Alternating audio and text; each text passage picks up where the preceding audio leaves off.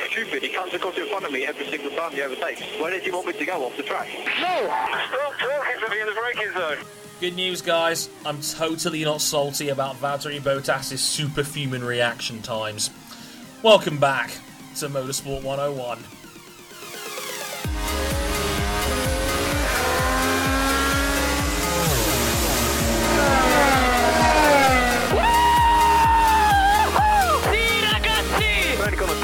Done it, mate. You are the world champion! 0.198. Damn it! Um, yeah, hi guys, welcome to episode 94 of Motorsport 101. I am your friendly neighbour, Mr. Mr. Andre Harrison. Pleasure to have you with us again for another episode. And uh, we have, well, t- one usual pretender and one person that isn't. Uh, first up, in the blue corner, as always, Mr. Ryan King. Hello, sir. Yes, yes, glad to be here on this glorious, glorious race weekend in New York City. First Yes, ever race a- in New York. oh my god! Zoe, you're upsetting King already. That's not. Uh, that's that's not a. We, we've been recording for like literally several seconds, and you're already trying to upset King. That's my job. Uh, You choose about very- it. It's true. It's true. I won't deny this. Also, I have beef with you, King. Oh, oh, why? You, you've adopted Valtteri Bottas as your new man's. Uh, yeah. I was kind of like just putting it off until like the last possible moment. I didn't feel I wasn't ready to commit. Zoe, you better answer that phone because I fucking called it! I called this months ago. I was right all along, and this is what happens. I'm going to gloat about this for several seconds. Suck it, King. I was right. You couldn't deny it any longer. I, I read you like a book. I knew that was going to happen. I knew it. He's a Mercs guy. He was never going to root for Hamilton. Process of elimination. Like this is not this this, this wasn't rocket science, people. Hey, hey, hey! It could have been Vettel. I'm very disappointed you've chosen to go against the allegiance here. you will pay dearly for your consequence. Like there'll be consequences to your actions because we here at Motorsport 101 do not tolerate failure. you can't see, but I'm stroking my cat right now as we speak, like a. We we don't tolerate failure yet. You've got me here, the Marco fan. Well, I, Mo- Mo- Motorsport 101 is a firm believer in charitable causes, and in this case, receiving her hat trick ball for her third appearance on Motorsport 101, it's Zoe Hamilton, ladies and gentlemen. Doesn't he Hello, get Zoe. t-shirt? You've already got a t-shirt, you greedy git. Where's a shot? S- save them for the rest of our 14 fans. the rest of our 14 fans. How you how you doing, sweetheart? All good? Yeah, not bad. Excellent. Being Uh, scared of get the the- big ball of gas that's currently outside. I'm in Scotland. This thing should not be here. So what should be there then instead? What am I missing? Nothing. Yeah, just gray, just gr- just a massive gray void. We have a weather called nothing. Really? Yeah, it's not sunny. It's not cloudy. It's not windy. It's nothing. You, you either have clouds or you don't have clouds. Like like. like No, but It's you've never pretty- seen that weather where it's like it's not sunny, but it's not cloudy. It is just there's nothing. Yeah, I, w- I would argue with you more on this one, but unfortunately, I live in London where it's just nothing but air pollution, so I can't really argue with this. Like, I know exactly what she's talking about because right now in London, it's nothing but cloud everywhere, just just subtle, miserable cloud as we record this on, on Tuesday evening. Um, and I'm saying this in advance is thank Christ we're recording this on Tuesday because if we were recording this yesterday, we'd have missed a literal bucket load of news. Um, more We on have that in a literally minute. missed all the news. Yeah, everything came out today. Everything. Like you wouldn't believe it. But we'll I, I get to think the news section. I think all but two of the news stories that we're covering broke today. pretty much. And uh, yeah, more on that towards the end of the show. But let me get the general housekeeping out of the way. You can find us on youtube.com forward slash motorsport 101. We're on facebook.com forward slash motorsport 101. We are on Twitter. We are at uh, motorsport underscore 101. I personally am on Twitter at Harris101HD. King is at Ryan Eric King. That's with two Ks. Please berate him about supporting Valtteri Bottas because he's now. Because it means he's budded up with Chris Cook, and nobody wants that. Um, and you can follow Zoe at Wee Zoe, exactly how you think it's spelt. Um, yeah, shout out to RJ. He's at RJ O'Connell. He's not here this week. He's currently buried in T-Mobile training courses. We wish him well. Hopefully, he'll be back next week. But um, let's get into keeping it 101.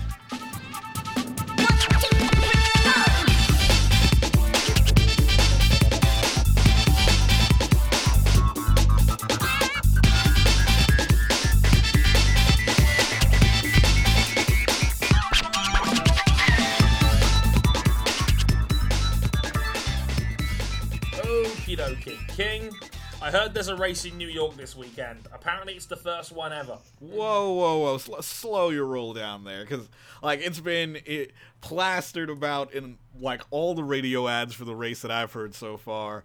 Uh, I think Real Racing Three announced their partnership this weekend.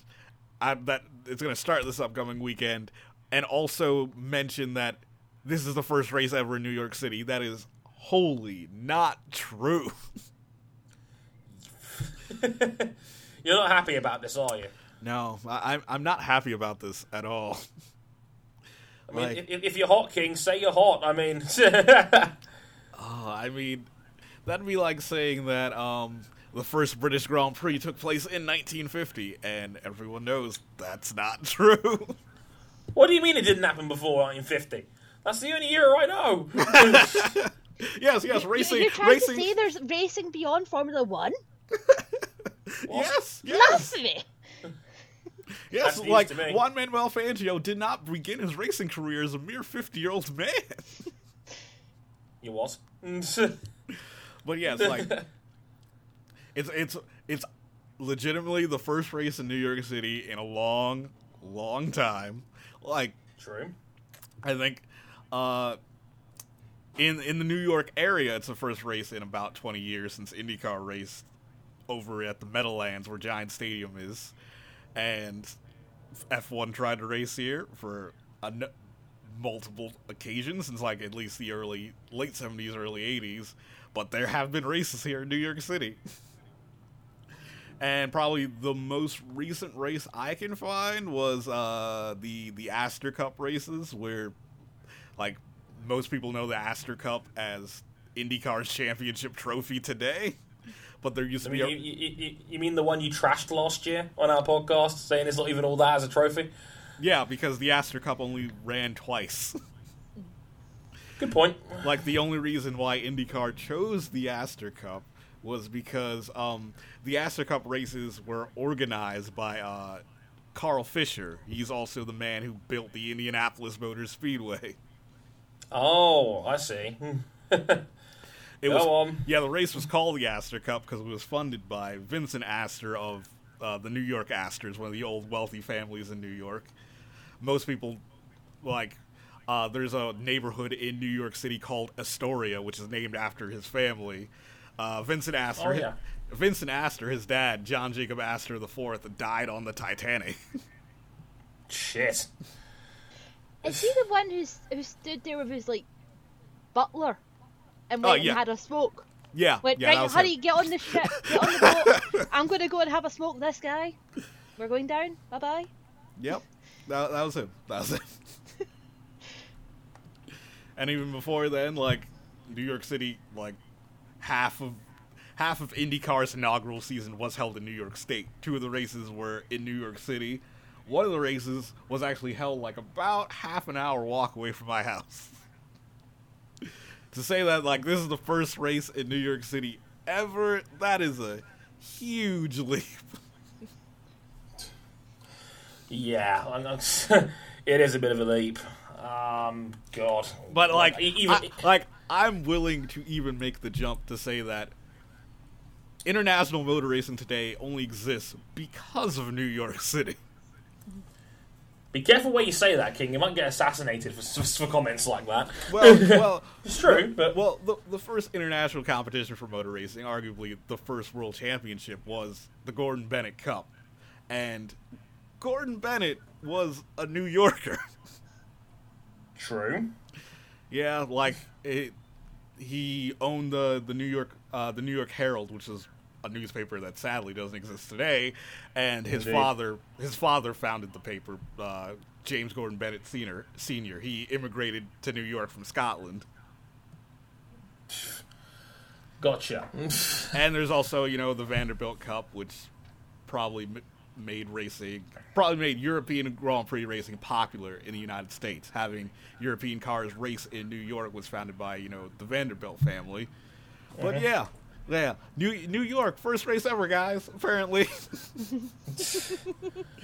Uh, I'm, I'm here for it. I'm here for its motorsport debut on, on, on Saturday. I'm here for oh, it. actually, actually, the Gordon Bennett Cup probably wouldn't have happened if, if like, the the Bennett family kicked their son out of the country after um, he went to go visit his fiance's family and uh, peed in their fireplace.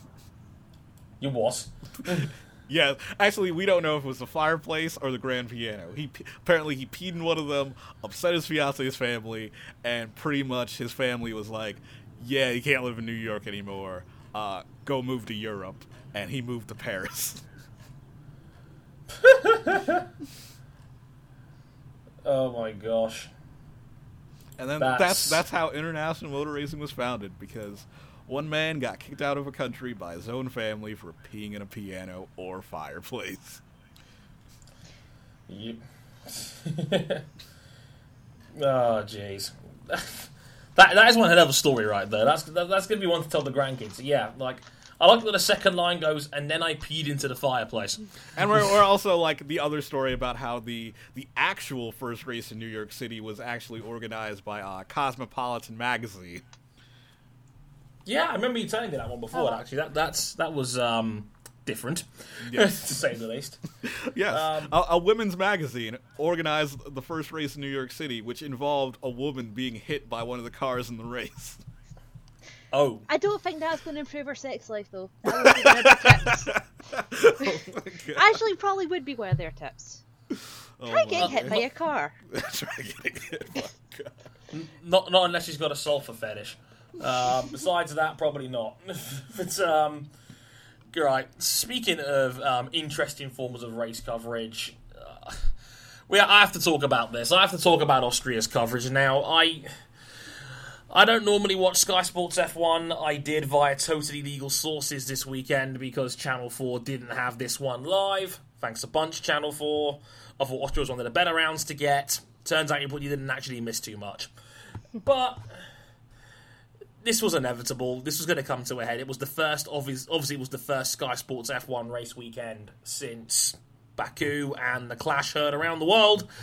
And we got like a shit ton of pre-race coverage um, regarding um, obviously Hamilton and Vettel, the incident, the obviously the the aforementioned lack of punishment since then, obviously the FIA you know meeting that happened the week before, all that good shit, and um, people at Sky, people watching Sky were mad as hell, um, like.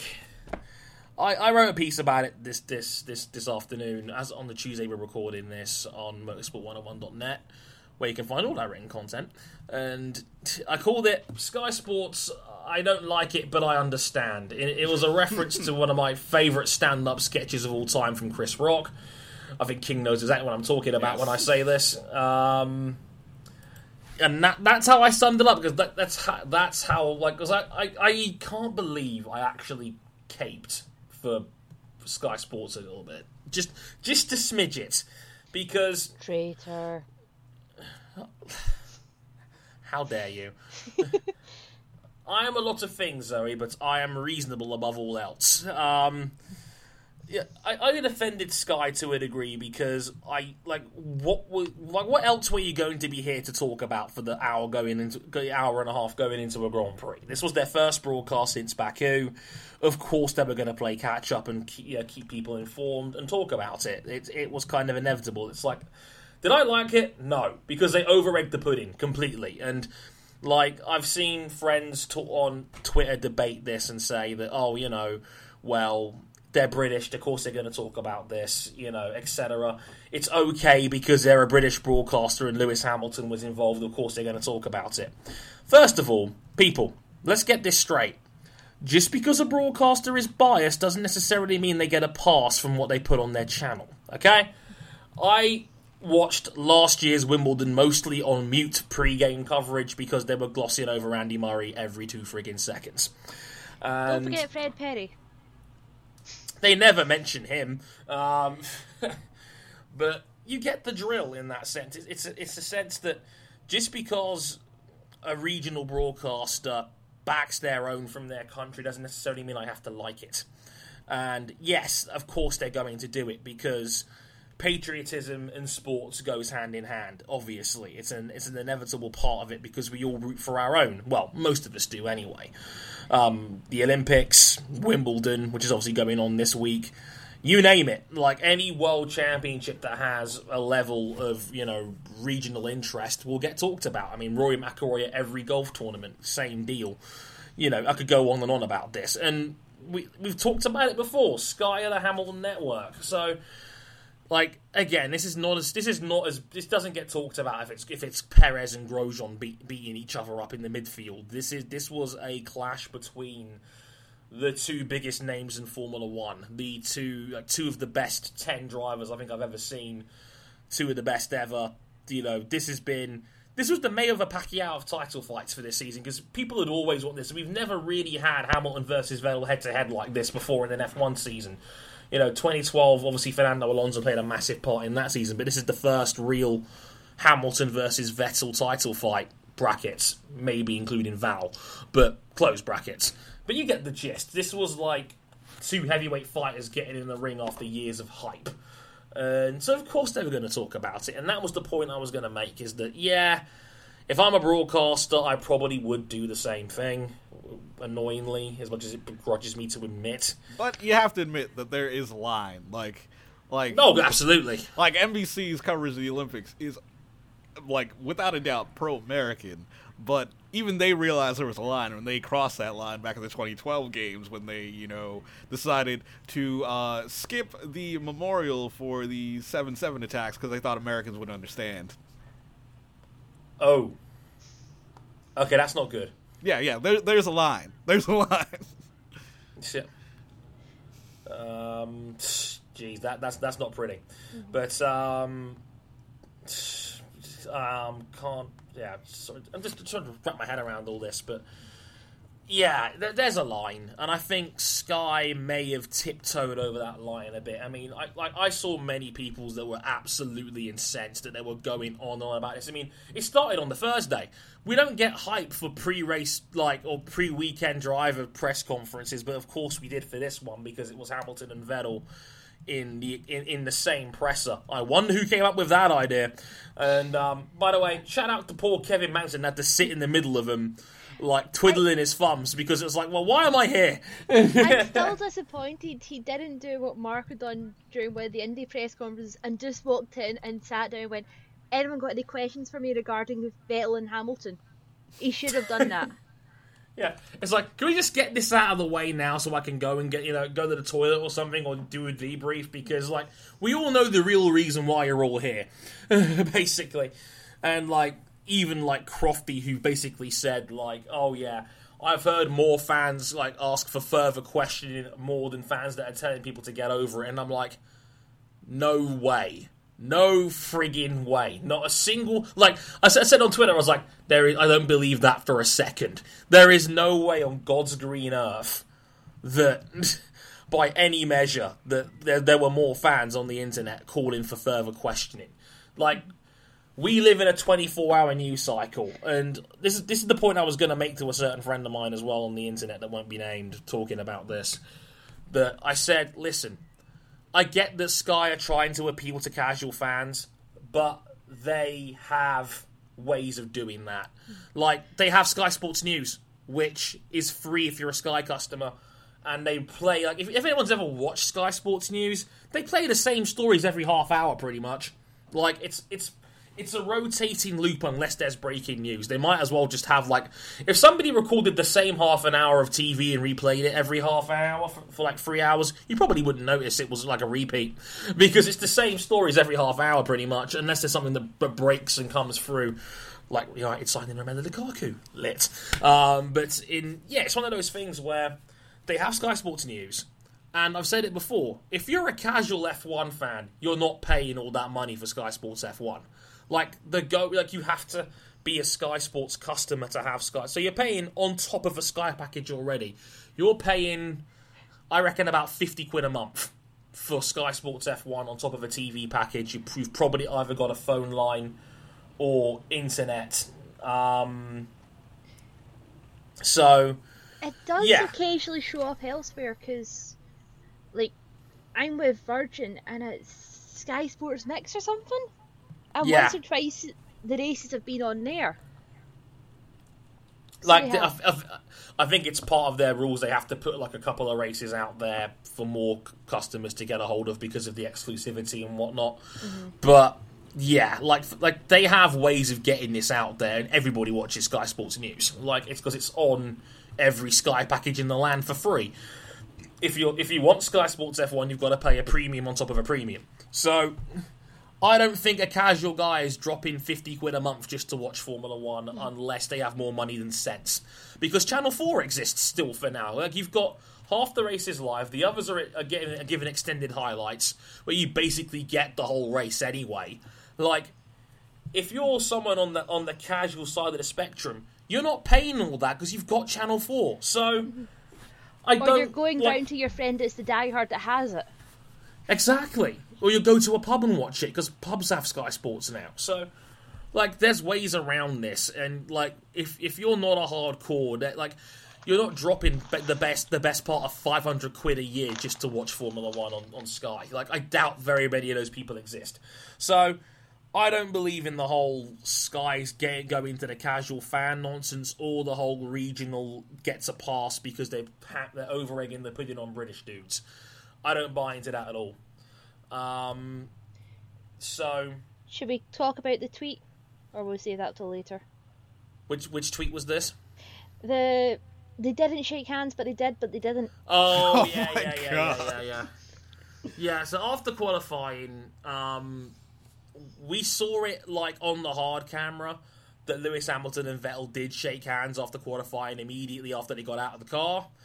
Um, but very famously, I think it was Davide Valsecchi that was doing the post qualifying interviews. I didn't actually see qualifying live, but I, I, I was, heard it was Davide Valsecchi. Yeah, is so that right? it, it was Davide Valsecchi. Poor, poor Ah. Valsecchi. our our our, our, our favourite over enthusiastic Formula Two commentator. Um, yes, Davide. He offered like the chance of a public handshake. They rejected it only because they'd already done it. Um, so of course, Sky tweeted that they snubbed the handshake. Everybody in the comments was like, "But they already shook hands because we saw it on the hard camera and posted screenshots and video footage." And then Sky was like, "Oh no, wait, they actually did shake hands previously." No, but here's the video clip anyway of them not shaking hands when offered. Because Sky Sports F1 have no souls. it's Or common sense. or common sense. It was like, oh no, sorry, we, we got it wrong, we corrected ourselves, but here's the clip anyway. just in case you missed it. Um, it's just like that, that's just ira- like that's just irresponsible journalism at that point. It's like, why are you posting a clip that's not relevant or one that is factually inaccurate? Uh, it's just. Sky need to do better in that sense. Um, I really should probably have put in that article the fact that, that that was a line that they crossed on that one, and that was stupid to say the least.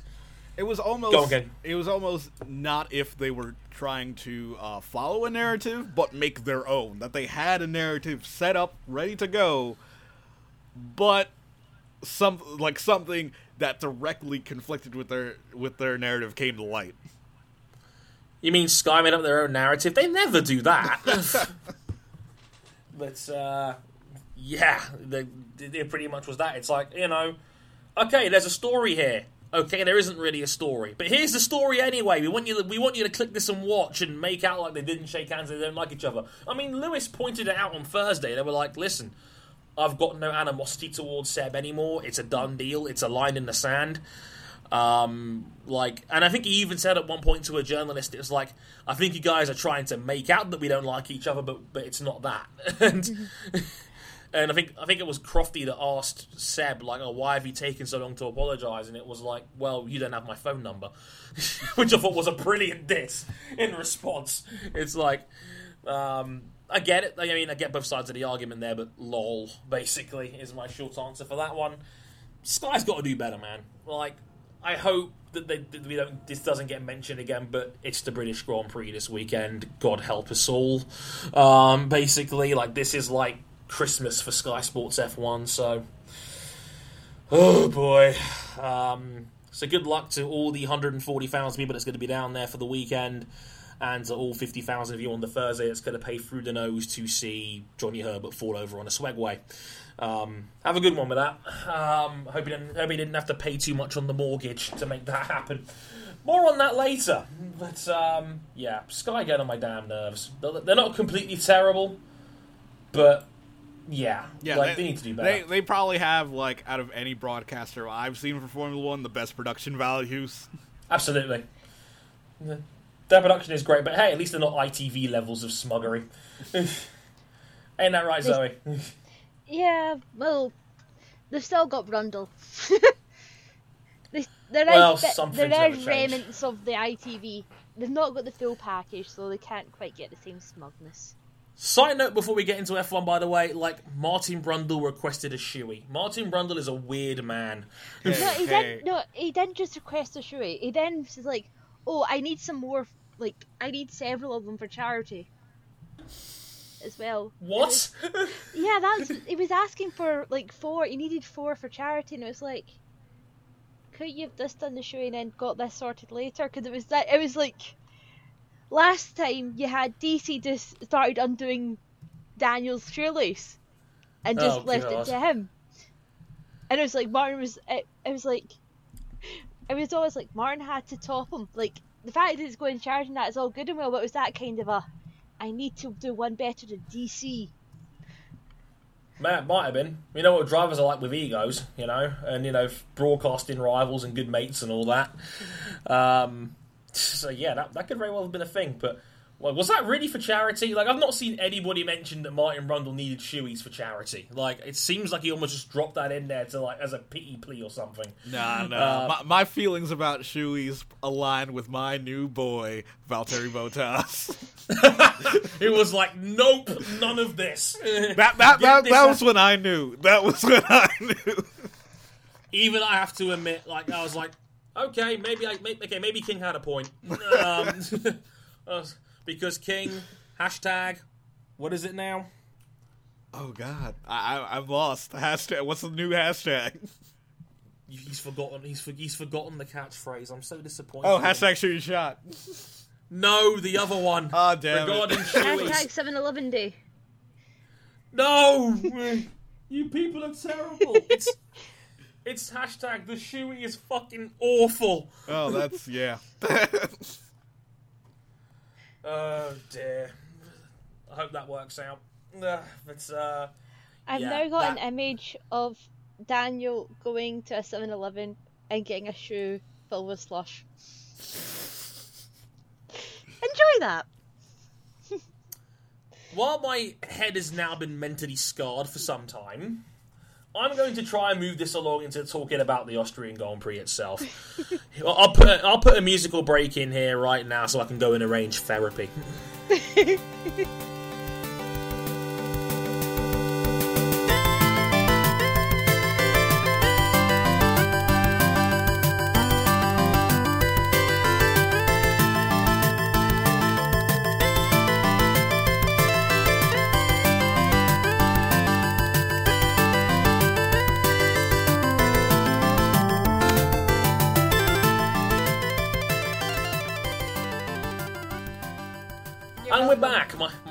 And we're back. My my therapist gave me the all clear.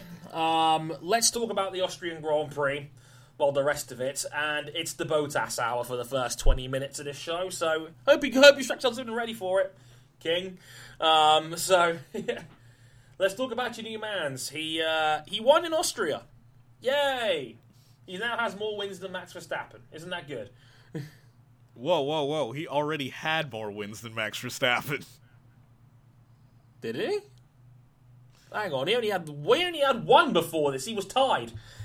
Oh yeah, I completely forgot that Max Verstappen had won a race. See, King's already slacking on his on his boy's own win count. Terrible. No, no, no, no. It was, I, I knew Bottas had two wins. I didn't know that. I didn't know that Verstappen had one. Plastic fan. Um, but uh, yeah, Val takes the win, and the controversy started right from the start. King, is uh, your man's was a bit close on that start, wasn't he? Yeah, he was what? His he was less than a thousandth ahead of the lights going out. Yeah, um, I'm going to be scientific here and try to explain this in best in best fashion as I can. So, uh, the reaction time of Bottas and the red lights was apparently 0.201 of a second, according to the FIA rules. And I think Will Buxton had a chat with Charlie Whiting regarding this. He considers anything under two temps to be subhuman. Um, the average, like a really good human's reaction time is about a tenth and a half, apparently, about the same as a blink of an eye. Um, it's why in track and field, anything within a tenth of the gun going off is considered a false start because no human being could actually react that quickly. It means you basically tried to predict the gun. Which is why when people brag about this F1 Flash game that's come up the other day and said, oh yeah, my reaction time was like 0.019, it doesn't count. You predicted it, you asshole. Yeah, Um, you, you knew it was coming, so you could actually react before it actually happened. because human beings can't react that quickly. Um, so basically, the rules suggest that anything like if you can't try to predict the red lights going out, basically. Um, Bottas's reaction time was 0.201. They consider anything under two temps to be what they consider subhuman. So Val may have technically won this race by a thousandth of a second. Yeah, he he he rolled the dice and he won. And he won.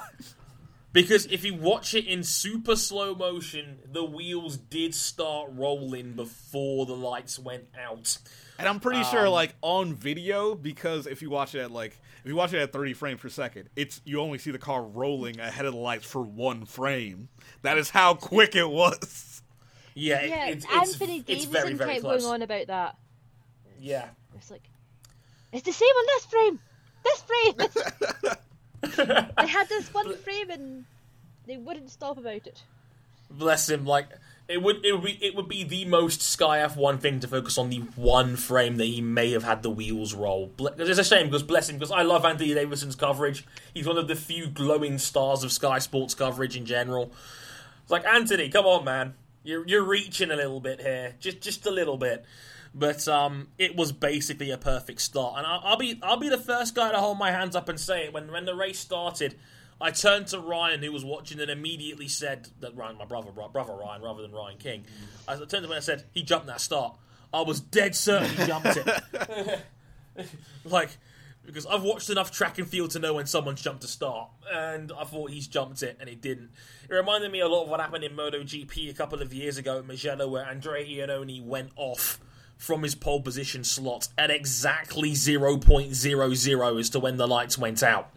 but in MotoGP, the rules are different, where it's basically anything under zero is a jump start, anything after that is fine. It's a bit more straightforward. So basically, Iannone jumped the start, but got away with it because that's the rule book. It's a technicality more than anything else. He jumped it, but it doesn't technically count as a jump start. Hooray for, for technicalities and rule books and whatnot. So Val got away with one, literally by a, a thousandth. You jammy git, King. um, um, so yeah, Val goes on to win the race semi comfortably from there. He was great in the first half of the race. It seemed that Seb had the better car in the second half of the race on the super soft tyre, where Seb was reading him in towards the end, and we got yet another really close finish um, towards the end. Three laps or so to go. Seb's in DRS range, doesn't quite get close enough for the win. Val wins the race by 0.6 of a second. And Seb is really salty after it in the race record. He was absolutely adamant that Val jumped the start. I remember, like, in the press conference after the race, he was told Val's reaction time, and then Seb was like, "I don't believe it," and everyone just started laughing. it was like, I, I, I, don't, "I'm not sure that's accurate."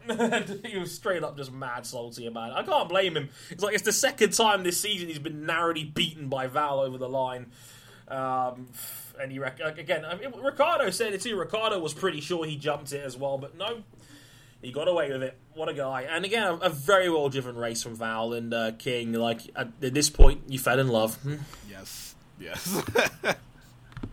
it's like he shut down my man's defensively for the second time in four rounds, and, and then that, thought, that was the moment I thought, yeah, I'm going to be a Bottas fan now. King, you will pay for this dearly.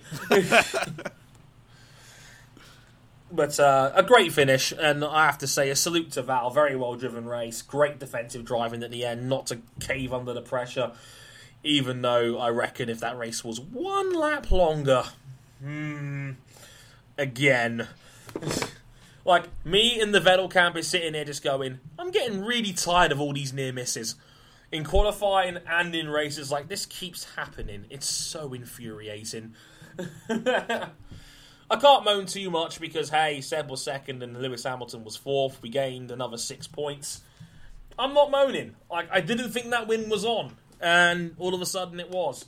Hooray! Also, um, Valtteri is closer to Lewis than Lewis is to Vettel at this point. He is indeed. Um, as of right now in the championship, Val is only 15 points behind Lewis Hamilton, who himself is 20 points behind Vettel for the championship lead. So Val's Not bad 30... for a number two driver. Etc. Insert Mark Webber jokes here. Because, I mean, let's be real here, King. I think Val's doing a bit better than I thought many people were probably thinking he was going to be this year, right? Yeah, as someone's first year in a in a you know a race win contending car, this is extremely impressive. Yeah, I mean we're almost we're almost at the halfway point in the season now. I mean it, it's it's it's Silverstone next, and then we're halfway through technically ten out of twenty rounds. But for for Val to be only fifteen points behind Lewis, given that Val had a DNF in Spain as well.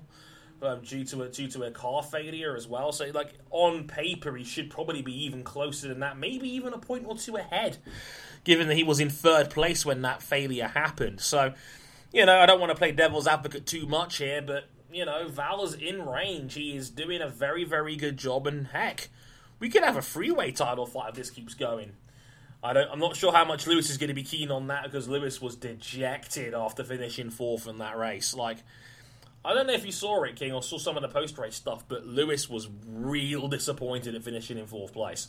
Yeah, let's I, I didn't see much. I saw his interview though, but yeah, he was definitely not happy to you know start eighth and only get up to fourth place.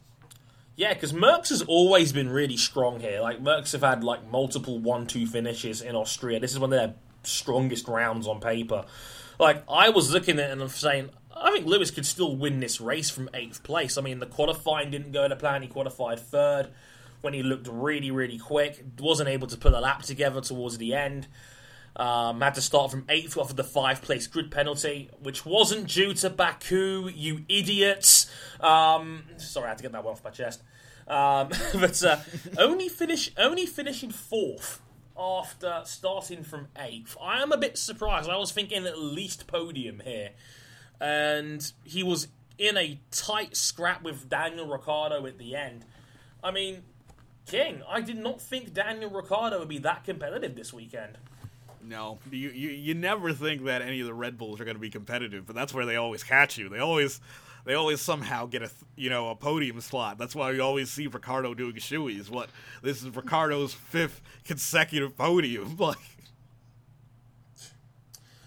uh, yeah, exactly. And I didn't realize that until they mentioned it on Channel Four. I was like, um, God, this is Ricciardo's fifth podium on the bounce, given that there's four cars in the field that's better than him right now. Yeah, that's impressive stuff. And again, Ricciardo beat Raikkonen purely on merit. like in the race itself, even though Raikkonen is clearly in a faster car. Um, so yeah, Ricciardo doing a brilliant job right now. He reckons he's in the title race, King. I think that might be a bit lofty. Bless him. Yeah, like uh, I, I don't I don't think Ricciardo's in the title hunt. He he needs more race wins, but Maybe he's sitting there going, right, if Hamilton and Vettel keep fighting and they both get disqualified, hey, and if Valtteri Bottas like takes the rest of the season off, you know, I'm I'm right in there.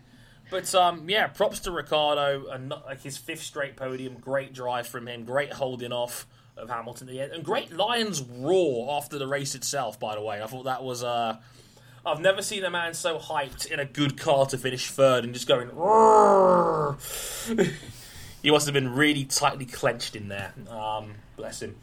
But uh, yeah, off form Lewis this weekend definitely. I was surprised that you know qualifying third and then well, uh, well third, technically eighth and then finishing fourth was a bit surprising for me on that one. I didn't think Lewis would be that far off the place. But hey, it's Silverstone this weekend, which means Lewis is probably going to win. Hooray!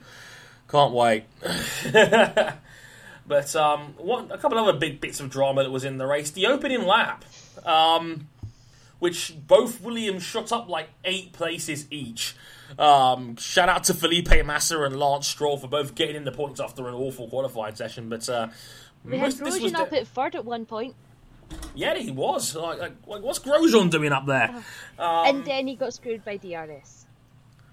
because of course he did. I hate DRS. Because it's like he got there because he had a good start and like the other cars couldn't pass him until they were close enough to use the DRS.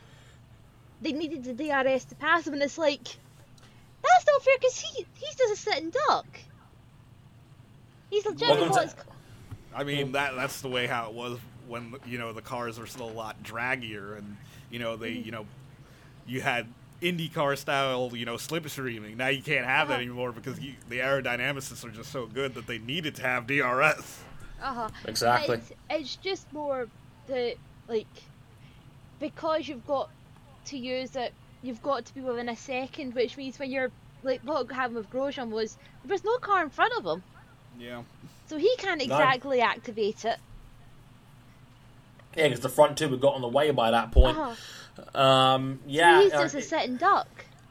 I mean, that's been a yeah. few times where the the cars that have punched sort of further up, and it has just been the faster cars got the de- got far enough, be- close enough behind them, and then stick the DRS on, and that's it.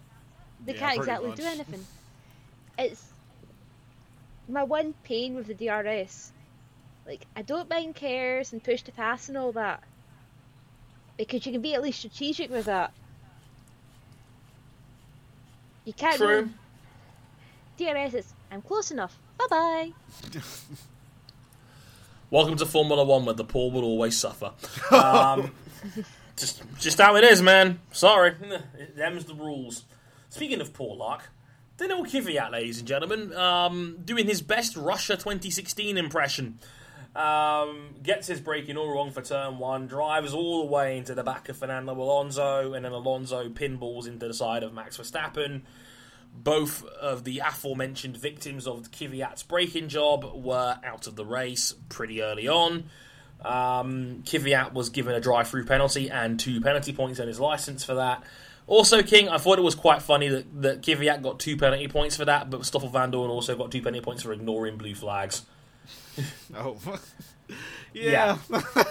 I was like, um, this is why people don't like the stewards very much. Um, yeah, don't get me wrong, Stoffel was a very naughty boy. He ignored blue flags for two whole laps, which just isn't on. It's why Raikkonen was swearing on the team radio, and to be fair, he had kind of a point for once.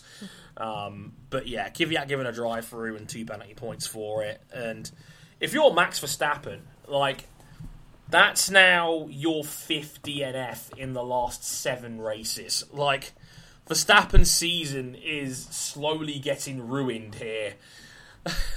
like, so much so, King, there's talk he might actually leave the team now. Like, people are starting to poke that rumor into them, into them mm. all now. Like, like, like, I think it's just more bad luck than anything else. Mm. But It's like King. Are we, are we, are we going to start the Mercs, the, the Mercs Max Verstappen hype train? No, it's Verstappen to Ferrari, with them holding, with Red Bull holding on to Sainz until they can move him up to Red Bull when Max leaves into for Ferrari in 2019. I mean, When did you start working for Sky, Zoe? I mean, why would Red Bull have a plan for when Max leaves? I would assume there would be no plan B. That your future is Max Verstappen. I was going to say, if anything, Daniel Ricciardo's the roadblock, but um, Yeah, but the the way they're hanging on to their the way they're treating Carlos right now is really atrocious.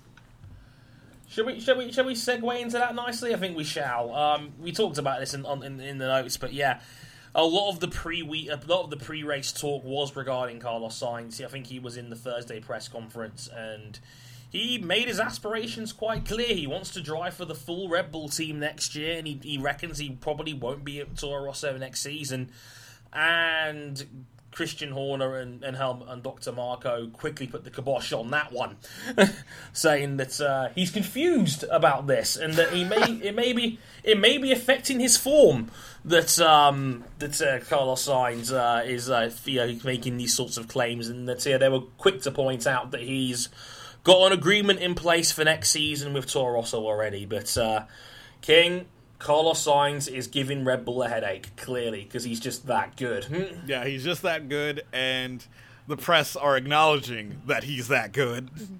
Yeah, I think, I think Autosport had a really lengthy premium article about this, talking about like even Lewis Hamilton rates Carlos Sainz very highly indeed, and saying that he should be in a bigger seat. And this is the problem. Red Bull's academy has almost been too good here in the sense of well they sniped Verstappen out of Mercedes' fingers. Ricciardo's obviously turned out to be fantastic for them, duh. And now Carlos Sainz is clearly good enough where he's probably outperforming the Toro Rosso baseline and Red Bull now has three of the eight best drivers in Formula One, probably, and Only two Yeah. seats. Only two seats. on, only two seats. I mean, I put a poll out there to the audience on my Twitter account the other day saying, uh, well, if you're Red Bull, what do you do?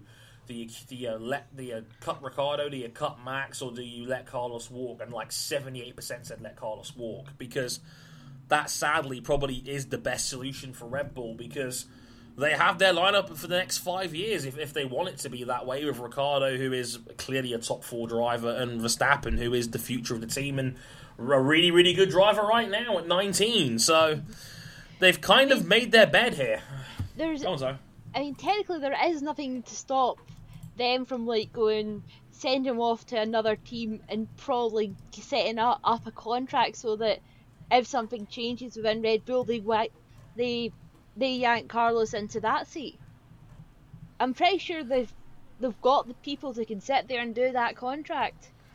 But I mean, it, then for Carlos Sainz, it's a matter of waiting, and you don't want to be waiting for Uh-huh. you know. no, but whether like like get the the Renault engines and all that right, you can have them. But if space opens up in Red Bull, then the following year he's in back in Red Bull.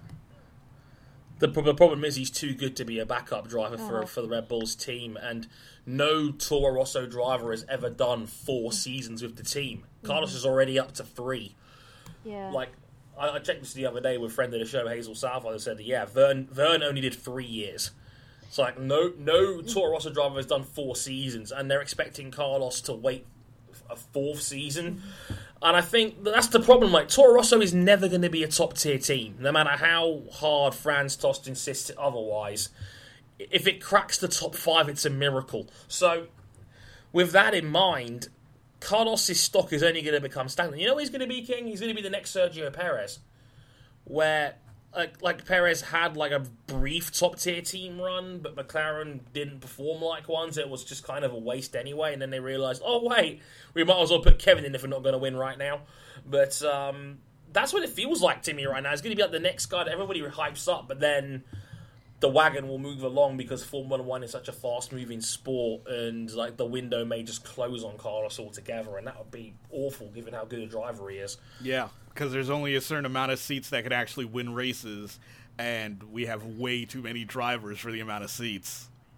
Yeah, like we know that like Ricciardo was won was won one Grand Prix, and that was a surprising form form book measure, given that uh, Red Bull are the third best car in the field right now. We've we've had you know that those are the only three cars that even have a chance of winning a Grand Prix right now. Everybody else is is going to need like deep deep miracles to win, and Baku came close with Lance Stroll after all, but like you can't count on a Baku happening every once in a while. It just doesn't. Not on that level of crazy. So you're right. Like Red Bull as a team are barely winning races right now. They've won one Grand Prix the last three years, and or, or the last two and a bit seasons. They've only got one win to their name since then, and actually no two because Ricciardo won at Spa. No, no, Spa sorry, Malaysia last season. My bad. So two, but yeah, you, you get the gist in the sense of yeah, they're not what they used to be, and right now Ferrari is the, is the, is the main threat with Vettel. So yeah, there's there's talent. Like the academy's just not going to work when there's only two car teams and only one team can win races right now. It's it's not helpful, um, to say the least. But that's what it is, and I feel bad for Carlos because he's caught in a rock and a hard place because. I don't think any bigger team is going to try that hard to bring him in right now. I mean, Ferrari might, but I think the problem with that is that they have to buy Sainz out of his contract. And as much as it's probably time, I don't think they're going to cut Kimi Raikkonen. I really don't. Like, I have this bad feeling that they're going to give Raikkonen another year. and, and I'm going to cry because it's going to cost Ferrari to construct Constructors' Championship. I'm dead certain on this. Like, Raikkonen is going to blow it for us. I can tell, King. I, I, I, I can feel it deep in my soul that we're gonna like.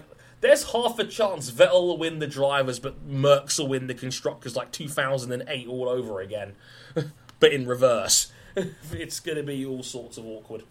Um, and like I said, big teams are conservative. They're not going to roll the dice on young talent like that. Not really. I mean, we saw Mercs could have gone with Esteban Ocon or Pascal Wehrlein. They went with Val, who was, you know, an established veteran name who had good results for Williams. Um, they're not going down the young driver road so much now. Um, neither is well, Red Bull was kind of a freak case because they had to, really, given Vettel's sudden departure and the fact that Vern was like, "Fuck this, I'm out," basically. Um, so yeah, I think right now, if you're Carlos, you're in a bit of a pickle, um, really.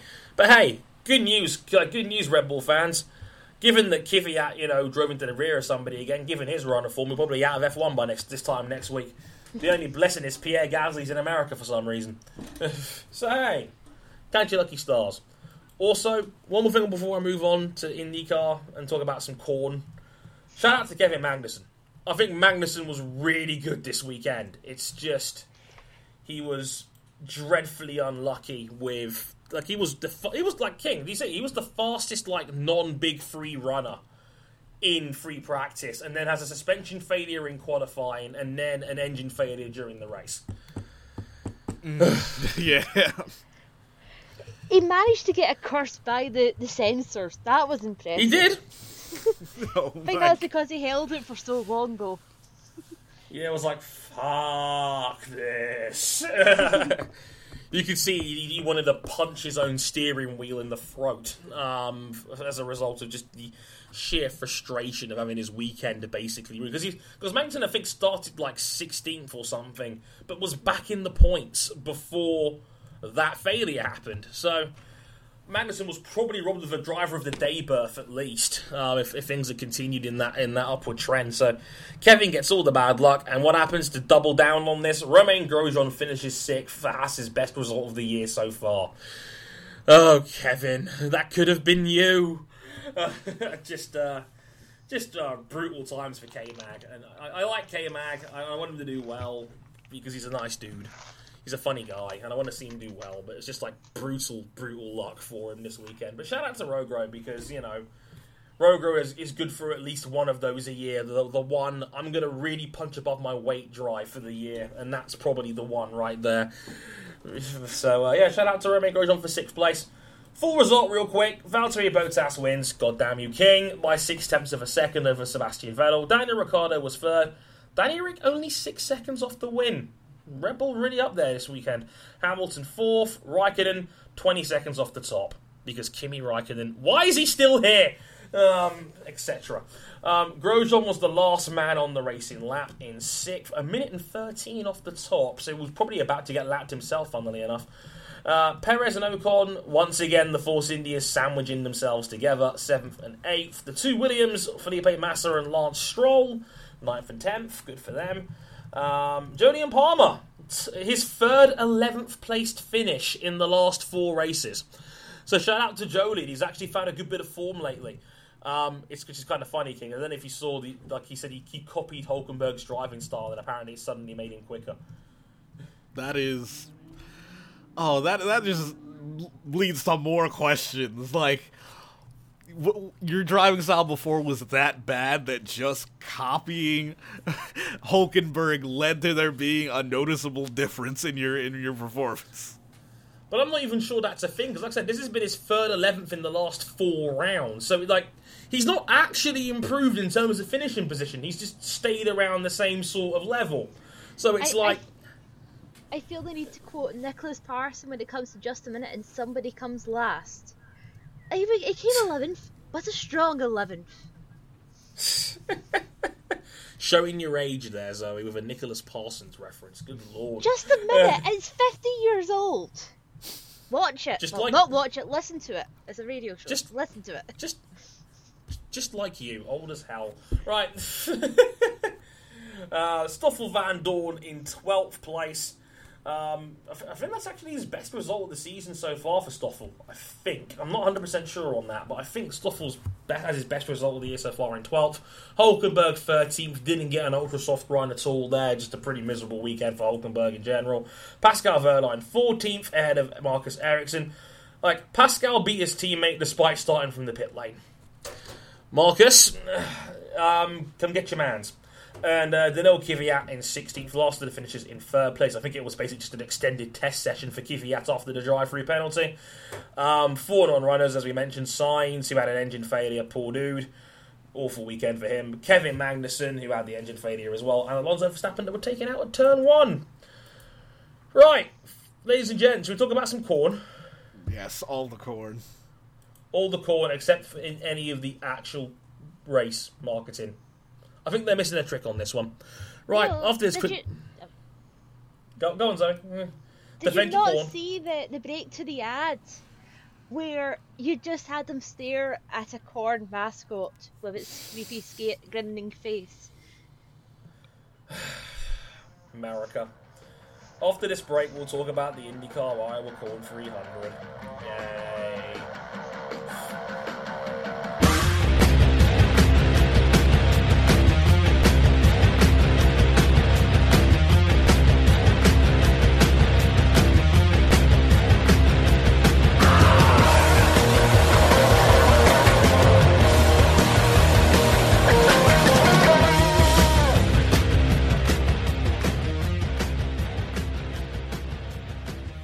Okay, folks, let's get corny. Uh, it was the IndyCar Iowa Corn 300 minus a corn emoji next to the hashtag, which I thought was very disappointing. Uh, I feel like they missed a trick on this one. But, uh, King, for the first time in 37 months, Spider Man climbs the catch fence. Yes, yes. Helio Castroneves lives as he finally gets a victory, ending his winless drought. Yay! The last time Helio Castroneves won, I think, was the second race at Belle Isle in 2014. Um, which is amazing when you consider the fact that he's still been a perennial top five contender despite having no race wins for over three years. Mr. Consistency, Helio Castroneves, ladies and gentlemen, who King still has. Fantastic hair. He really does. he really does. Um, like I have to say, I'm del- I'm delighted for Helio. He's, he's one of the real good dudes in IndyCar, and like his post-race interview was like he couldn't believe he had won. Um, it was it was so genuine, so passionate. You could just see the emotion just like pour out of him. Um, just he was just so happy to have won a race again, and um, yeah, just it was just great to see that just that happy spirit because like anyone would say, I think, I think it was Tony DiZinno on Twitter that said, "Listen, that is peak Helio. Like that is exactly how he is. Like just passionate and just so happy, and that like it was just one of those feel good wins in IndyCar, and I think that's what their eighth different win of this season already. I want to say Yep. Yes. we're up to eight. Holy crap! And That and is- every you know- driver has got a win. Yeah, in, in IndyCar and in NASCAR as well. Nudge, nudge. Go Team Penske. Um, they, in both their main formats, every one of their drivers has at least one win to their name now. So shout out to all of those dudes. Um, but yeah, as you say, Helio Castroneves gets his first win. He was always like in the top two or three pretty much the entire race after qualifying. I think he qualified third on the grid behind Hildebrand and Power, who absolutely beat the crap out of everybody in qualifying. Like, King, did you see that qualifying run? He was four tenths a lap quicker than everybody else on an 18 second short oval. How? No clue. because he's willpower. He has the power. you are so corny, my god. oh, jeez. If, the boot fits, right?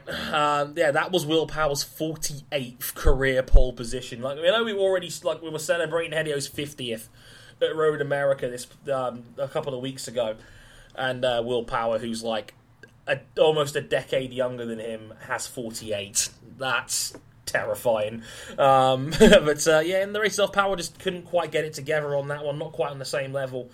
But it was Helio that like he was in the mix, and the last portion of the race and, and the experience of weaving through the traffic, he pulled the pin on J.R. Hildebrand. And I think he won by about four seconds in the end um, over J.R. Hildebrand. But hey, J.R. actually matched his best ever IndyCar finish. Um, we don't talk about into a wall at the end. Yes, like we, we, I was going to say, we don't talk about the other time he finished in second, but way to go, Zoe. Way to, way, way to reopen old wounds. You heartless savage. What is wrong with you? Well, you can. It's a change. You can tell there's been changes because when that happened, he wa he had short hair. This time he doesn't crash and he has that hair. I don't quite know how to describe, but he has hair. Whatever you call, whatever you say, like don't call it a mullet. Otherwise, Sarah Connor will like stab. Sarah Connor will stab you in your sleep like she did with me. it's like it's not a mullet. There's nothing going on at the front. Apparently, I so I, I don't know what a mullet is anymore. Apparently, he's now just got the Nicolas Cage hairdo instead. Basically, He's got 80s hair that's trying to be millennial. that's the best way I've ever heard that described. He's got 80s hair that's trying to be. I don't even know. I'm, I'm, I'm, gonna, go with that. It, it sounds funny. We'll, we'll go with that. But yeah, great job from J.R. Hildebrand. Qualified second, finished in second. Um, great, great drive from him. The game was fast all weekend, and he had what I had to call a Code Brown moment where he pretty much like he almost lost it going through turns one and two in qualifying, and then I almost crapped myself just watching that. Like, like Jr. What are you doing? Like just seeing the back get out there at 100 and got 185, 190 miles an hour, just whew, scary stuff to say the least. But uh, he got away with it on that one. But J.R. Hildebrand second. And a surprise podium from one of your man, Zoe. Ryan Hunter-Reay in third place Yes. from 15th on the grid. Um, what is it with, with ovals and bringing out the best in Ryan Hunter-Reay? Like, God bless Captain America because the man's just got some like it's some restart gold in him. It's fantastic. Uh, but but uh, yeah, Ryan Hunter-Reay in third. He matched his best result of the season, and again from 15th on the grid. Great job from him. Um, King, why did a cool guy do uncool things and spin out? Because bumps, fam. Because bumps. Yeah, like apparently there was a nasty bump on that corner where Mikhail Aleshin just spins out, and like, like to really rub salt in the wound, it's like they brought up like the other two oval crashes that Michaela Oh Lotion sort God. of caused.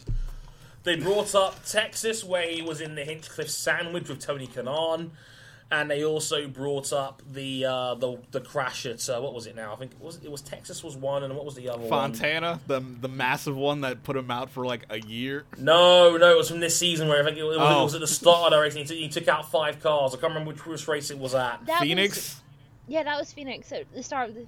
Cause, Yeah, Yeah, it was like he spun and then everyone ended up kind of going out trying to avoid him.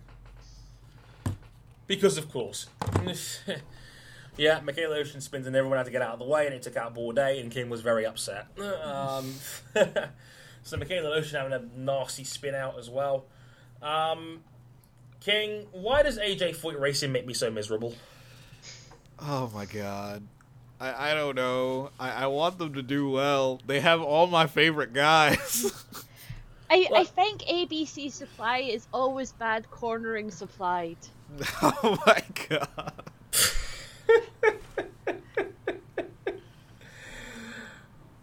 We, Zoe, you're never coming back on this show again. You're too boring. It's like, Like- how the hell? It's like, like they, the two of them had the exact same accident. yeah, both just went too far up and hit the wall, and that was the end of their days, effectively.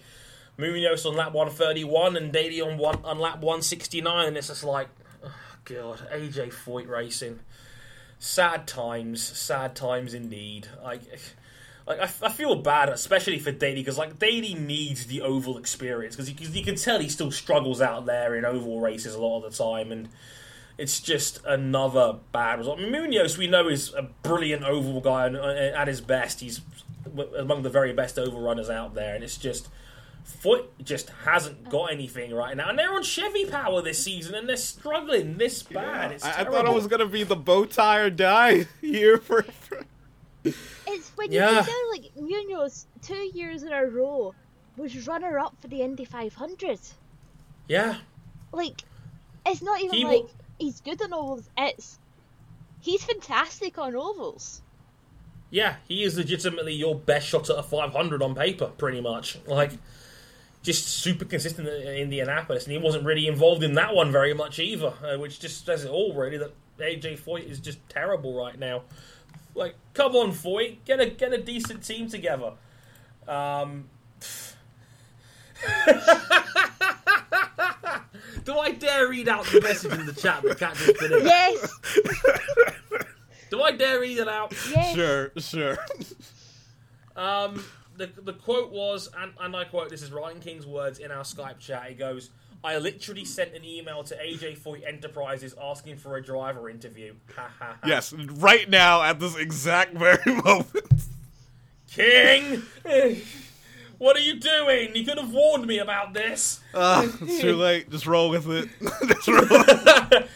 Let's just hope that, let's just hope they pick another show to get an example of what we're all about. Are we Like, just like wait to the last possible moment to release this podcast episode. Like AJ, if you're listening to this, like we're really sorry for King's insubordination. Whoa, whoa! Um, like as we said earlier, we really want your team to succeed. We like both of We your do. drivers. We, lo- we love you And there's no green around. There's no green around. Like, we, we love your drivers. There's no green except for Daly's helmet. And I like that time you punched a dude in the face. Like, I thought that was great. So, like, please. Like, Harry it- it, Lyndike like, Senior. yes, yes, please. Um, so, you know, um, if AJ, if you're listening, you know, we'd love an interview. Just saying. Please. We I hope we haven't upset you too much. Like, the, We'll just don't the punch me. American correspondent. Yeah, we'll, we'll, we'll, we'll send RJ over. We'll sacrifice him. Um, if, we, if we could get Daly on the podcast, I would personally wrap like RJ in like mail pack, mail order stuff, and put, and put the stamp on myself. That's what I would be willing to do to make that happen.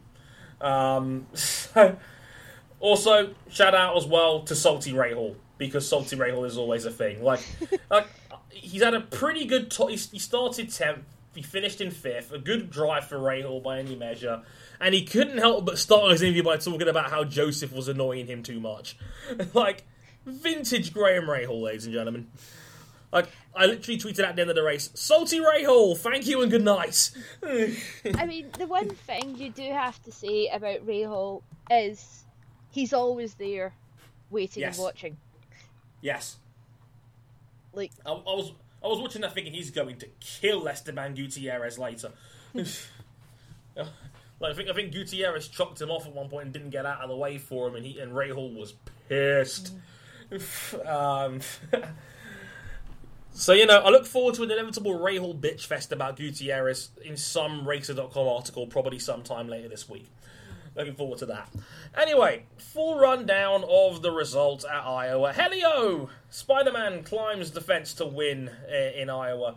Uh, J.R. Hildebrand in second, Ryan Hunter-Reay in third, Will Power in fourth, Graham Rahal in fifth, Josef Newgarden in sixth from 16th, good start from him, Simon Pagenaud in seventh place, Scott Dixon, who uh, really was struggling pretty much all race long, couldn't really get anything going, but uh, a late pass on Tony Kanaan got him an extra couple of points. I wonder if that was planned.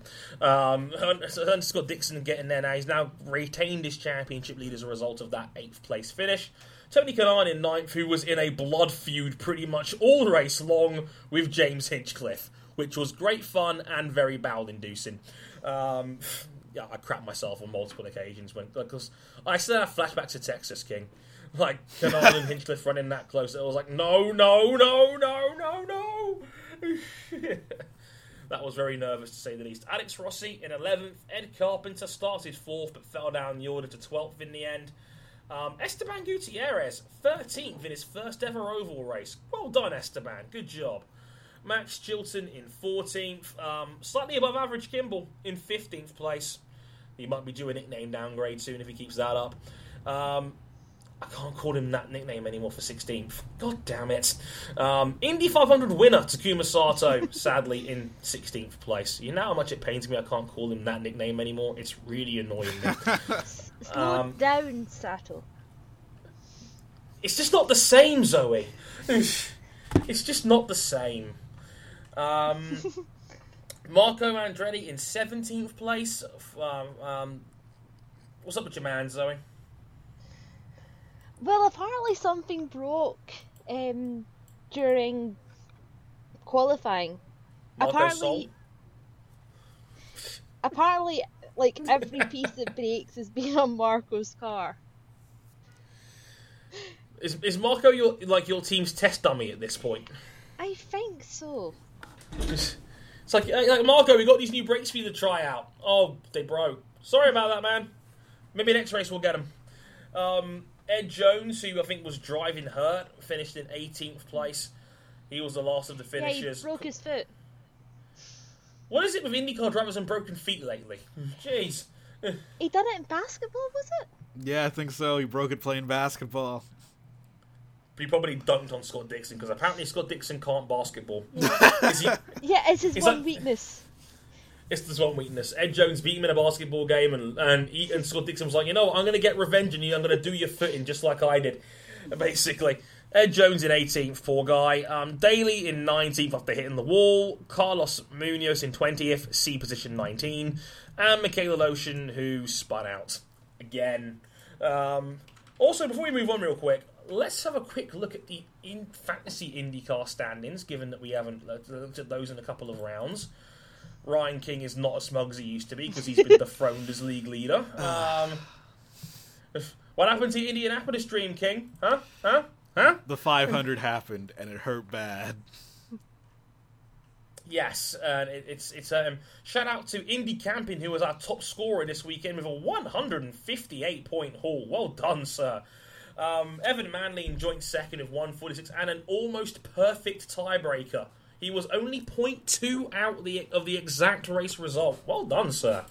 Um, excellent guesstimating. Um, the overall standings are in a quick top 10. The Pied Piper are currently on top with 1,845 points. Our man Connor, our video editor, Nor the Dragon, is in second place. I still can't stand for this. like, like, if I'm not going to win a t shirt, I have to be at least the top ranking member of the podcast team. I have to beat Connor. Oh, I'm only 10 uh, points back of him. Yes, King, we know Don't we all friggin' know it? Um, Ryan King, as mentioned, in third place. Indy Camping has shot up to fourth place um, there with 1768. We have Benjamin in, in fifth with 1767. We have Matt from MSTF1 on 1756, and I have to give a plug, by the way. His Monaco review is tremendous. Go watch it. It's well worth the half an hour. Yeah, I know it's half an hour long. You'll see yeah. why when it happens. You'll, you'll see the dying moments of that famous catchphrase. Yes. Even though he borrowed mine for the for the episode in question. Matt, I'm suing you. See you in court. Um, yeah, so Matt in sixth. Um, Andrew Kissinger in seventh. Um, Liza of the Grid Girls in eighth. Good job for her. And Danny Brennan is in ninth, who is nine points ahead of me. Um, Top ten. I'm, I'm back in the top 10. That's the good news. I'm back in the top 10. The bad news is Brennan's ahead of me. I can't. Listen, I can be beaten by Connor. I can be beaten by you, King, because you're a smart ass. I cannot allow myself to be beaten by Brennan. Captain Derp himself. if, if Brennan beats me, I'm retiring. I swear to God. Oh dear. Oh dear. Um, you, you heard it here first. I'm just, I'm just going to find the other members of the team real quick. Friend of the show, Sarah Connors in 25th. We have uh, Charlie Reginald in 18th now. We have Cook Productions in 24th. That's Chris Cook. In 24th, they're going down the list a little bit here. I see. Ah, our, our, our, wee Zoe is in 36th now. She's up five spots up to up to a sizzling 1550 in 36th, just behind our, our good friend Henry Chapman as well. Good to him. Uh, our old mate Mullins in 34th, King. Yeah, Yeah. Mullins, Mullins doing all right. Mid table, mid table. With his team called Ed Jones. His team called Ed Jones because he looks just like Ed Jones. It's actually uncanny. Um, the, uh, our man Rhino GT4 in 39th place. Shout out to Rhino on the YouTube, our man. RJ's down to 42nd. Poor guy. Um, Catherine from the Grid Girls in 43rd. We have Vic, our man Vic in 46th place. And we have Lizzie in 49th, who still somehow isn't last despite tr- actively trying to finish down there because Yeah. Lizzie can't even finish at the bottom right. She's still ahead of Um, Luke Smith. I Oh think man, Luke's in there. Oh yes, nice. I think everyone that's behind her now pretty much have missed races. I think it's that Yeah. sort of thing. Yeah, I think out of all those that have been around for every single race, I think Lizzie's probably at the bottom. I reckon. So um, I, I guess she's spirit. I guess he's spiritually lost because everybody else I think has missed at least one race of picks or joined in late. Um, so yeah, like the motorsport team's doing well, though, King. Like we like we we, uh, we can claim second, third, and tenth right now. I think I think we'll take it. yeah, we're, we're we're the truly the the Penske of this of this fantasy league. And the Pied That's Piper is because clearly you are Scott taking Dixon. it overly seriously. What do you mean overly seriously? I gain nothing but pride if I win this. Yeah, I, there's no prize for me. Yeah, like remember the the highest non motorsport 101 member of the team gets a free T-shirt. so you know, join the league, make some picks. You never know, you might climb up the board enough to actually win. You probably won't. oh my um, Nah. But uh, looking at the quick overall championship standings right now, Scott Dixon still leads the championship, but only by eight points now from Helio Castroneves. Only imagine if he wins the championship after all these years. Because he's right in there now. Only eight points off the top. Simon Pagenaud still has not had a pole position this season, but is still 31 points on the top in third on 372. We have Will Power in fourth on 350, ahead of Josef Newgarden on 347. Graham Rahal is inching his way up the board. He's now up to sixth place on 337 because Rahal always finds a way to get up there now. Um, Sato, sadly, actually, no, he's actually joint sixth with Rahal now, but uh, yeah, Rahal has it on count because he has two wins to Sato's one. Uh, Tony Kanaan in eighth, Alex Rossi in ninth on 290, and look at this, Max Chilton in the top 10 for Chip Ganassi Racing. Well done, Maxi boy. boy. Even though he's now actually more American than English, if you listen to the Mayor on Air podcast. If- And he hates it. And he hates it. Suck it, Draco. Um, but uh, that's the top 10 in IndyCar for you. Right, we've got the main events out of the way. We have a heaped new section for you. So stick around, it's going to be fun. News on news on news.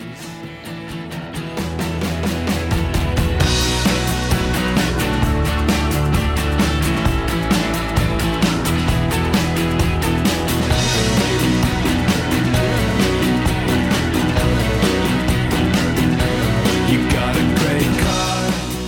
Yeah, what's wrong with it today? It's stacked. Or as they say on the internet these days, it's thick. Oh my god. With two C's at the end. It's it's thick. We're thick with news. So, the big one that broke about oh, I'd say about uh, one o'clock this afternoon. The BRDC, the British Racing Drivers Club, announced that they are activating their break clause.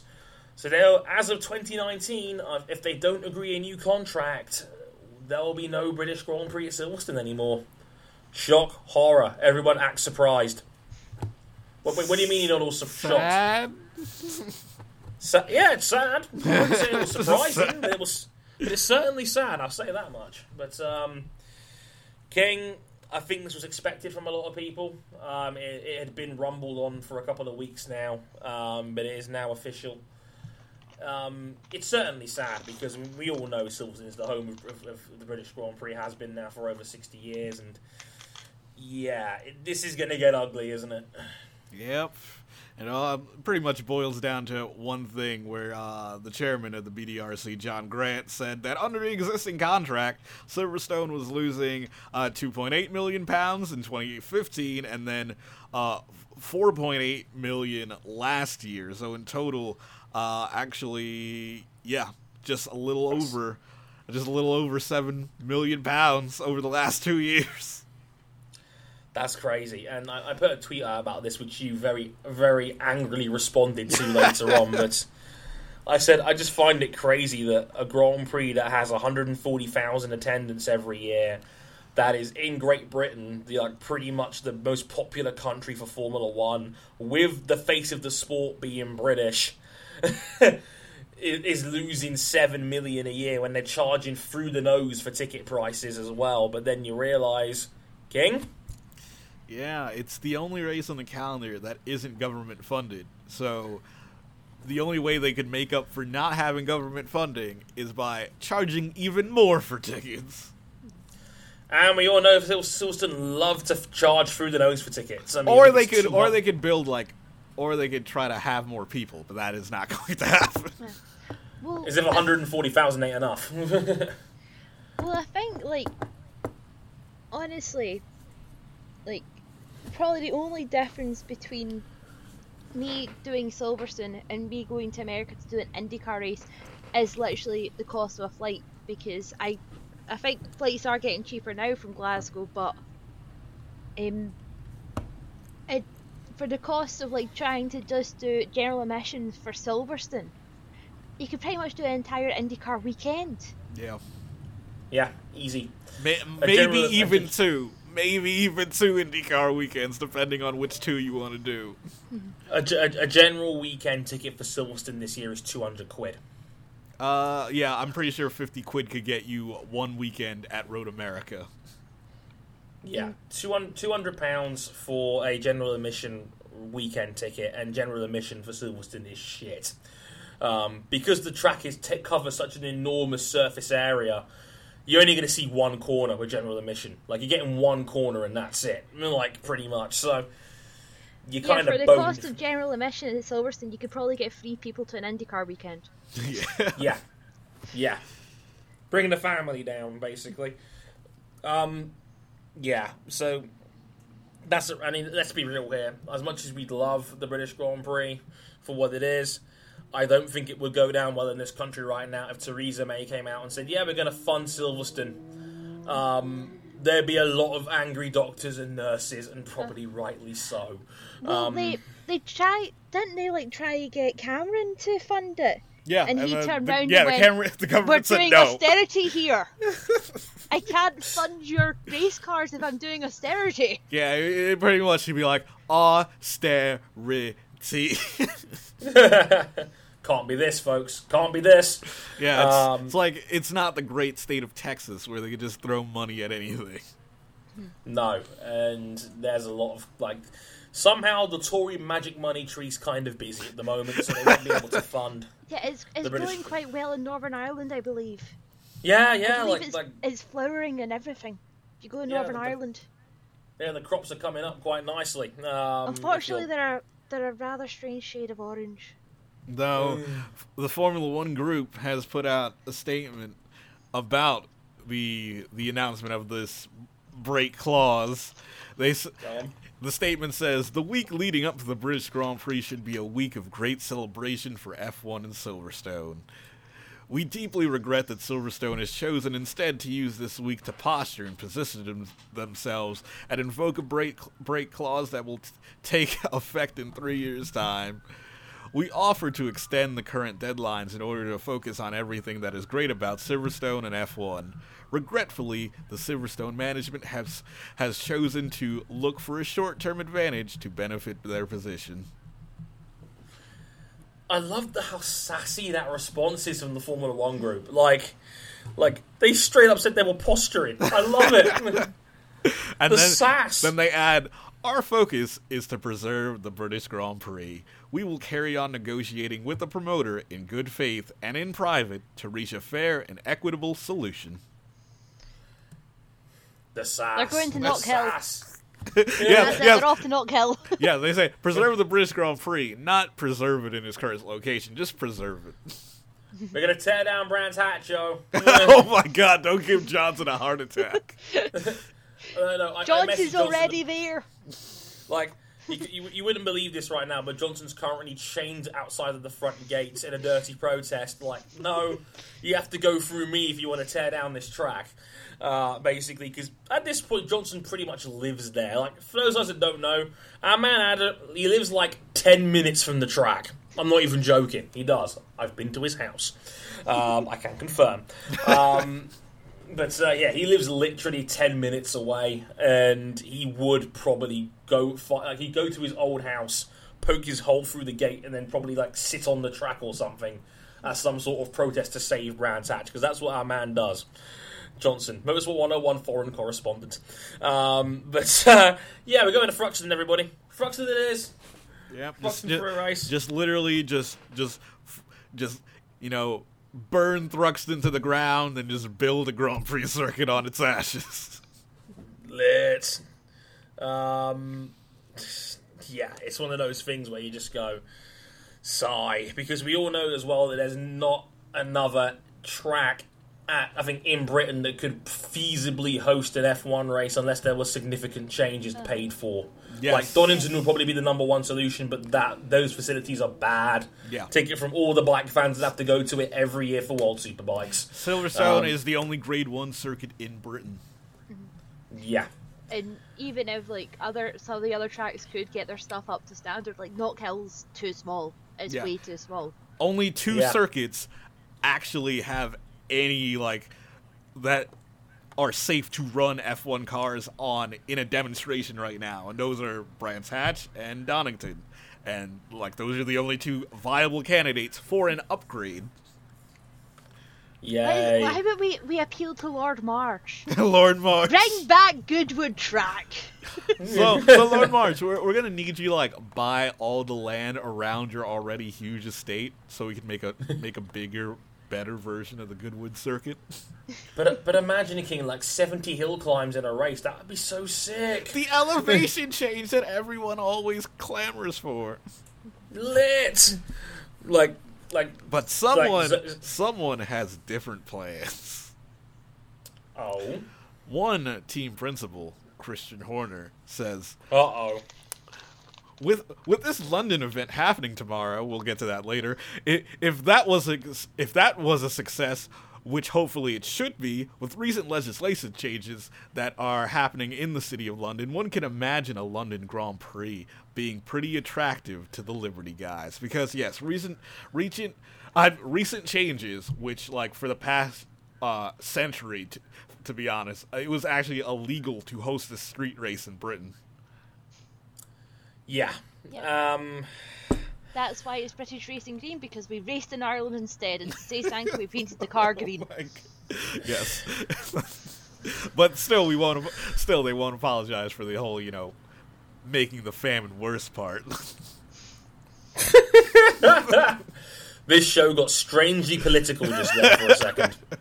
Very strange.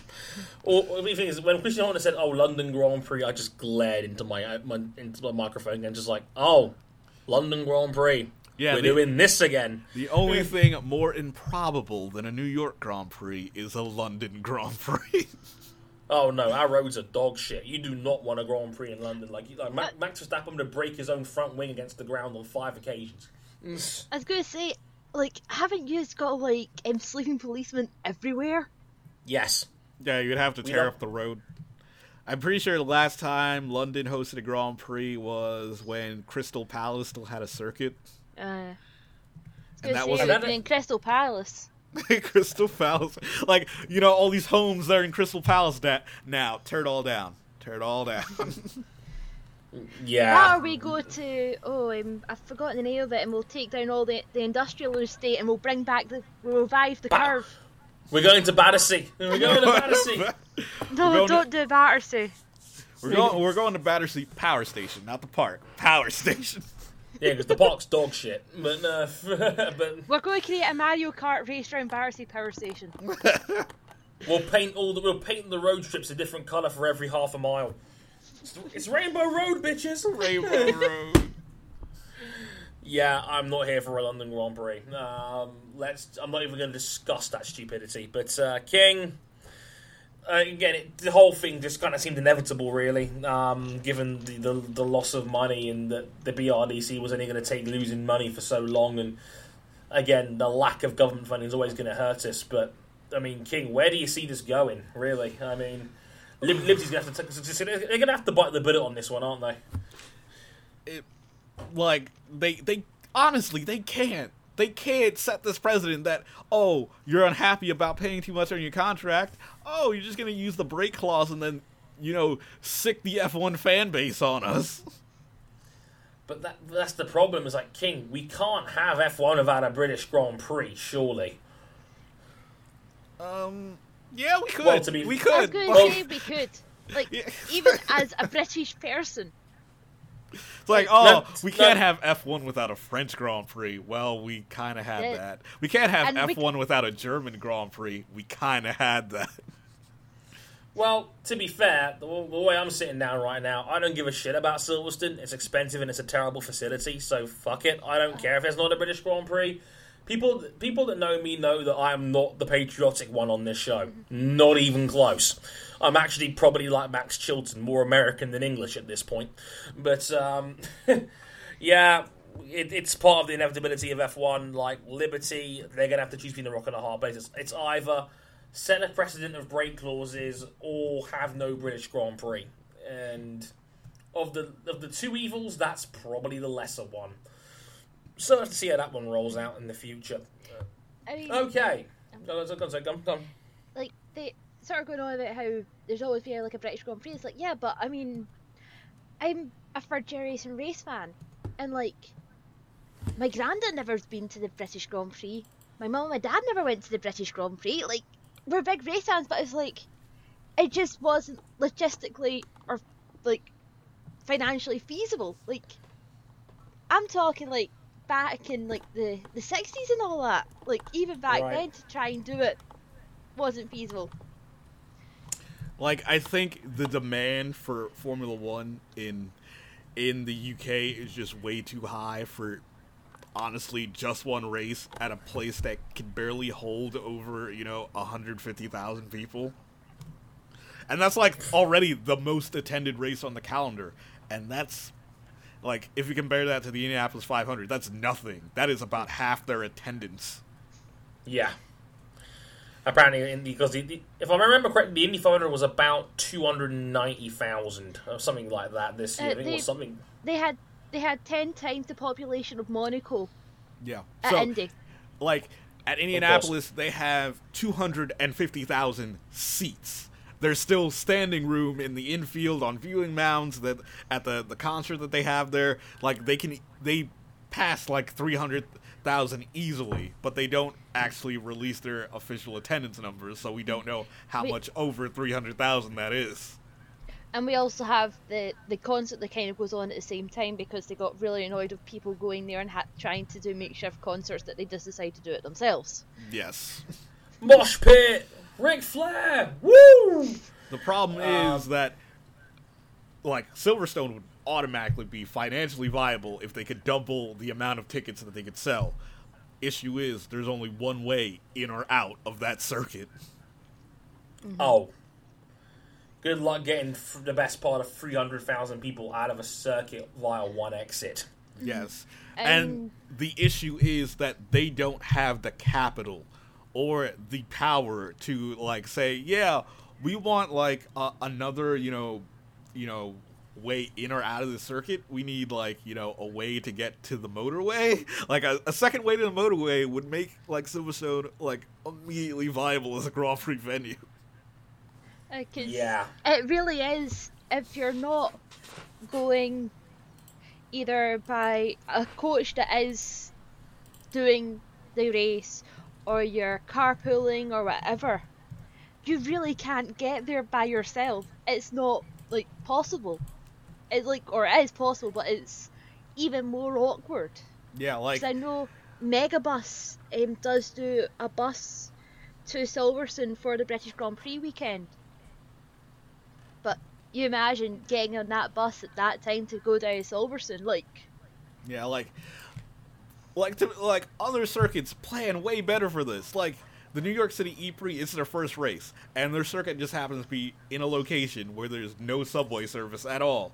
So for the race, that they're having a free shuttle from uh, the Barclays Center, where you know the Brooklyn Nets play, to the circuit. Oof. So And- so and the- so it's pretty accessible for anyone to get to the circuit, despite there being no subway service there. and the same for like Goodwood Festival of Speed. Um, they do a shuttle bus from the train station in Chichester to Goodwood. Like, there is like Really? shuttle bus. Yeah. Well, So I I'm, mean, I'm, totally, I'm totally not amazed by this because me and Zoe are actually planning to go to Goodwood next year, like together. It's going to be pretty sick. I can't lie. I'm actually really excited for that. But so yeah, easy accessible train service. It's I a know it's, you you get you'd get the train to Chichester, you would go there, and there is a bus that's I think it's like one every half hour or so that goes from there to Goodwood. Like they, they have it organised. And like this is like you think most people going to Goodwood generally have like cars because we're all going to show off our classic cars. Yet they've still got a shuttle bus for everyone else. Lit. Um, yeah, sounds good to me. But uh, if only we had that for Silverstone. Sigh, they just spent too much money bloody changing the track around only five years ago. Yeah, Uh, but I mean, it, the problem is that even if they did have the money for it, they would need the government to authorize it, and the government would have to, you know, do the work themselves to build all these new, you know, you know, roads. Like, like yeah, a new a new motorway would be really great for Silverstone, but like the British government, again, they're not going to pay for it. King Magic Money Tree. I told you.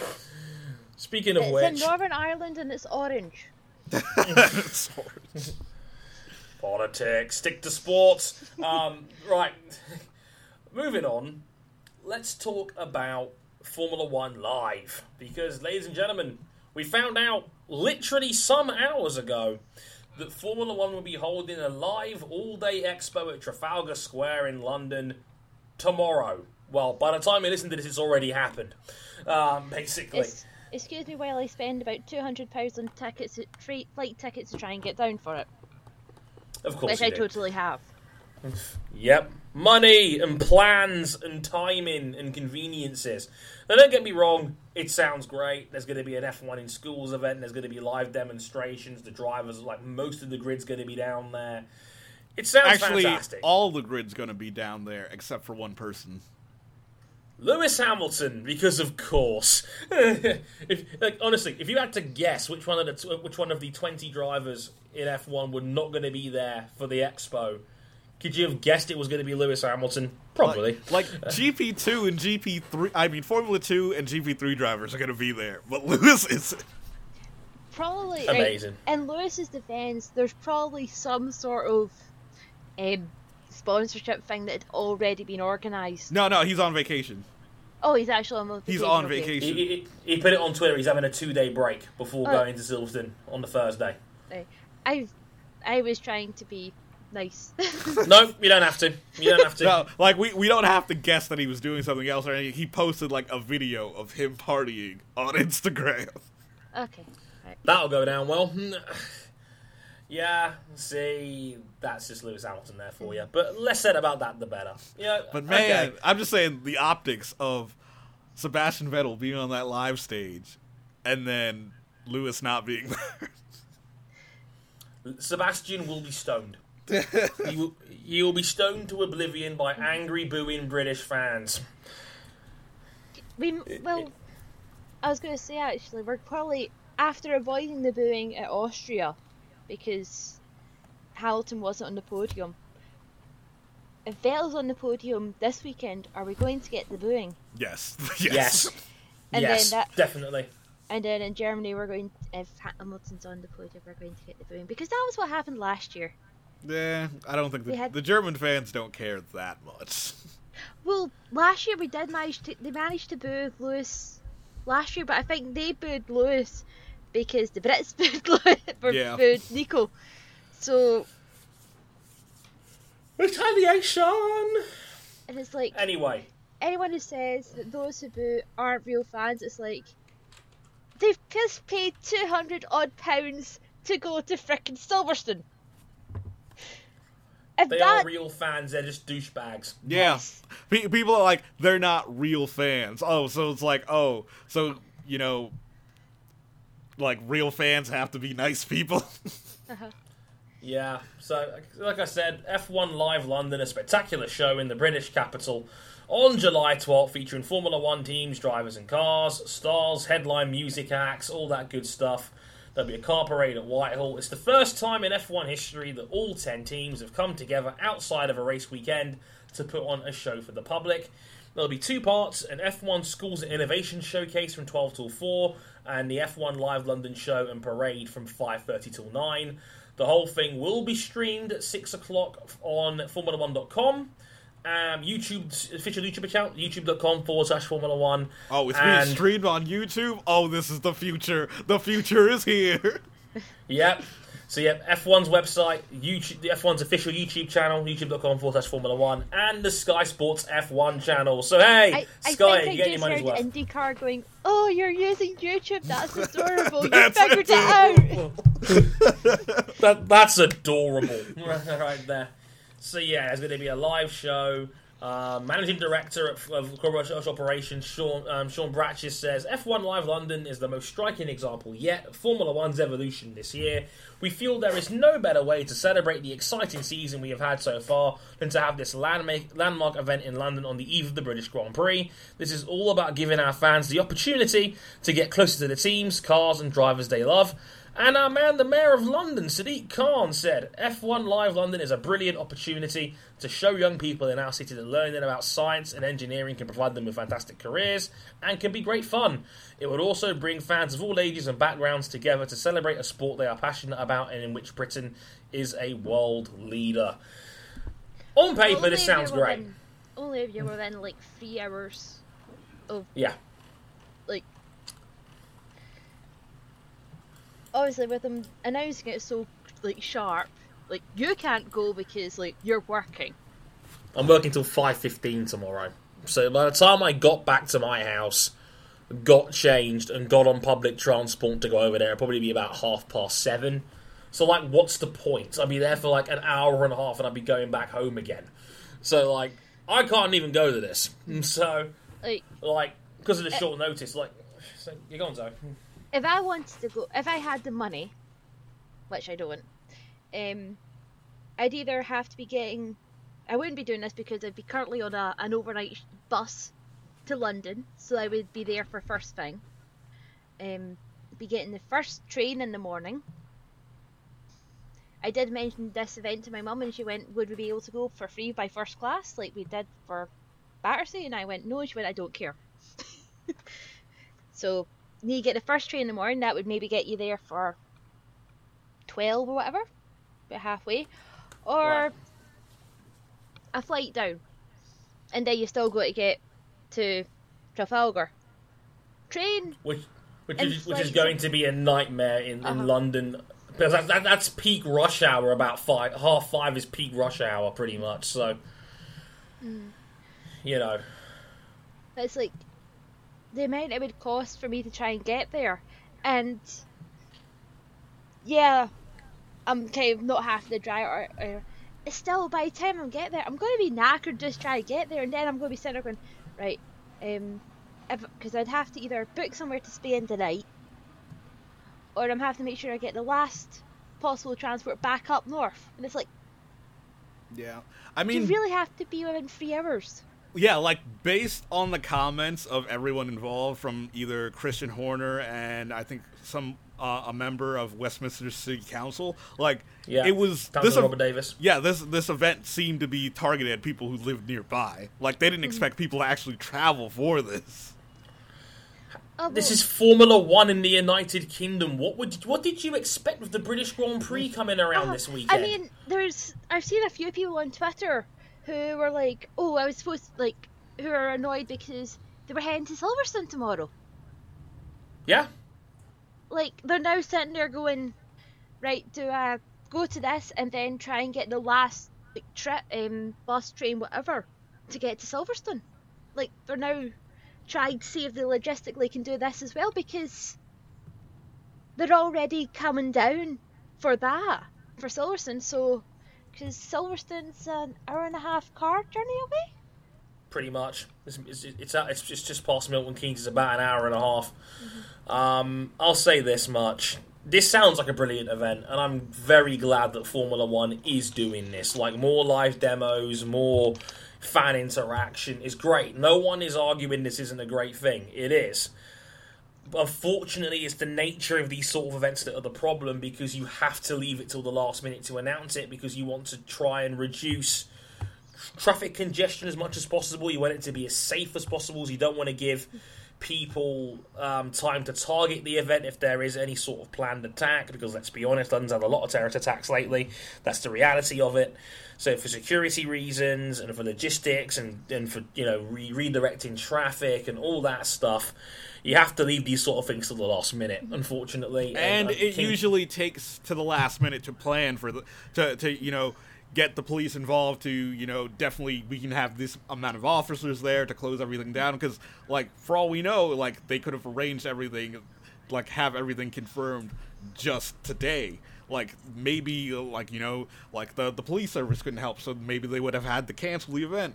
And you don't want to you know say that we're going to have this event like you know two weeks ago and then have to cancel it today because the police can't devote the forces to it Exactly. So the nature of these sort of events, like like any open top bus parade or any sort of like event like that, where you have to shut down effectively part of a city to make it happen, they always logistically are a nightmare and often only confirmed at the eleventh hour. I mean, King can relate to this when when the American national women's soccer team won the World Cup a couple of years ago, they only had two days' notice on that Yeah. when it actually happened. And uh, shout out to King because he had Hope Solo winking, at- winking him that day. Happiest day of his life. but um, these things logistically could often be a nightmare, and it sucks for some people because. I would, I absolutely would have gone to this, no question. I, I would have, got, would have got over for it and done it and done the thing, no problem. Especially given I know three or four good friends are going to be down there as well. But again, we had 24 hours notice, but that's the nature of these sort of exposition events that, you know, it's not like the XL where there's one great big open field where you can. You don't have to require all that much security and you can plan it in advance. This is different. This is going to be basically a street show. So it is what it is, I suppose, which is a shame. But like I said, great, great for F1 that having this sort of event. It's just a shame that logistically it kind of screws over a bunch of folks. But um, you know, it is what it is. Uh, Everybody that goes down there has had a really good time because obviously by the time this goes out, it's already have happened. So hope you had a good one if, if, if you enjoyed it. Um, I mean, the only that- other way oh. they could have done this, like if they were to try and make like everyone happy, is like the like do it in a couple of different like British cities, like like the F1 teams. live tour comes to Birmingham on July 13th. oh my Ooh. god like uh i could see them doing Like- it but you would it would be like mainly like get all the demo teams together because i know red bull has a demo team and like ferrari has a demo team like the only Uh, downside is Red you, Bull's demo team does um, Glasgow's full throttle event. Yeah. Like like the only downside is you probably won't get the race drivers, but like to see an F1 car in person, and you probably get to see you know a driver like if it's Ferrari, you probably get to see you know Jean-Eric Vergne or you know uh, Antonio Giovinazzi, and that's like for race fans, that's still you know a big deal. Absolutely. Um, so yeah, logistics are logistics are fun. I you mean, guys. like, uh huh. I was just mean like you'd have like a couple of te- like all tomorrow and have a couple teams in London, a couple teams in Glasgow. But even then, you'd have people going, "Oh, why have this city got this lot and this that got Yeah. that lot?" So it would still, but that'd be the only sort of other way they could have played this, and still you wouldn't have people happy. So it's kind of a this is probably the closest they'd have got, Yeah, sadly. Yeah. Gotta make do. Gotta make do. Next on the order list, uh, and this is I'm only going to touch on this one briefly because it's still sort of a rumored story. It's coming out of the the Bild in Germany. Um, they're reporting that Honda might be backing out of the Sauber deal that was anticipated for 2018. Um, nothing official on that just yet, King, but this is interesting to say the least. yeah, like uh, like there's no information on why it's happening or like nothing significant. Like the only significant thing that's changed about the team is that um, Monisha Kaltenborn is no longer team principal. That's the only thing that has changed about the team recently. Right. Uh, but would that be enough reason for, for Honda to suddenly change tack? I don't think so. So maybe I'm missing something here, but this seems a bit. Hmm. I, I, Like- I don't know. the the only like the only explanation they don't even give any explanation in the story either like uh it's that the only thing that they mention is that the the contract the three year contract for it was not only an engine deal but it was going to be like a te- technical cooperation a whole bunch of other stuff that it was negotiated by Monisha Kaltenborn Right. That'd be interesting, though. I mean, if Honda weren't going to buddy up with Sauber all of a sudden, like, is that. Would that be the beginning of the end for Honda in F1? Because it, it like McLaren's made no secret they want out basically from this. yeah pretty much Like it's it's all bar the shouting obvious that they want to change teams. So yeah or change change suppliers, but oof, Like- oh boy. Yeah, on the McLaren front, I really see them finding a way out of their Honda deal, maybe by saying, "Hey, we won't work with you in, in Formula One, but we'll work with you in IndyCar." Yeah, because they always left the door open for a for a McLaren works team in, in IndyCar, which Fernando maybe. Yes. Fernando, maybe. Yes. I, I don't I don't need I don't need to give Zoe reason more reasons to be happy. Um, but um, that is an interesting case. We'll keep an eye on that one. Speaking of Honda, Penske uh, um, again another one of those. We all kind of knew this was coming, but this is now official. They've announced their Daytona prototype team partnership with Honda, and it's it's interesting because it, it ties in directly to their current IndyCar plans. And well, when I say rumors, I mean Robin Miller basically shoving a, a, a microphone in Helio and, and, and Roger Penske's face 14 times over the course of Iowa's weekend, trying to bleed information out of the team at every given opportunity. It was basically him putting together all the puzzle pieces and then yelling at everyone, "Did I get the puzzle right, guys? Did I get the puzzle right?" Uh, I mean, it's like so he he he, he released the story on the Saturday. Then before the race on the Sunday, he went up to Helio and asked him about it, and it's like he's trying to prepare for a race. Why are you asking about his future? Then after the race, he goes up to Roger and say, "Hey, you're about to send him to sports car." And Roger's like, We haven't confirmed anything yet. Uh, like, and then uh, both of them was with NBC, and then for back with Racer for their YouTube channel, um, like af- after the podium, Ro- Robin's interviewing Helio again, and they and, keep, and keeps implying it, and it's like, no wonder Penske turned round to IndyCar and said, "Listen, we don't want any talks about Helio's future or sports cars in this press conference." It takes a lot when Penske have to straight up say, "Shut the fuck up, Robin. We've had enough of your shit." Basically, um, but yeah, I mean, the, the talks that again that Miller put out there beforehand was that the talk that Penske might downsize their full time IndyCar team to three as opposed to four, which would mean that Helio kind of is the odd one out. Yeah. That's not a reference to the fact that that was the name of the article on Racer.com. and But that uh, uh, Will Power, Simon Pagenaud, and Josef Newgarden already have contracts for Penske next year. Oh, that I didn't know. Yeah. So, Um, So yeah, three of the four already confirmed for next year. So that leaves Helio, and which is funny because Helio is currently Penske's number one driver on championship standing, and is only eight points off the top of the IndyCar Championship, and just won his first race in three years. Great timing, Helio. Um, wait, wait for you to suddenly become a, like the lead title contender, um, which is funny, but it's looking like. can, I, can I just say, I think the last time there was rumours about Helio's future at Penske came up, he turned round and like led the championship or like fought for the championship right up until the last minute. I think he lo- it was Dario. It, he I- lo- was it Dario or Dixie he lost to? He lost to one of them. I still remember last year when it was rumored that Simon Pagenaud would lose his Penske seat, and he went on to win the championship. Yeah. Clearly, when Roger Penske wants you to succeed, he fires a rocket up your ass, and it's actually it actually really is effective. Um, so yeah. Also, the- Helio is currently leading the Penske Games, which we should hopefully be doing a new episode of soon. yes, very very important. He is leader of the Penske Games. He's very good at drawing race cars.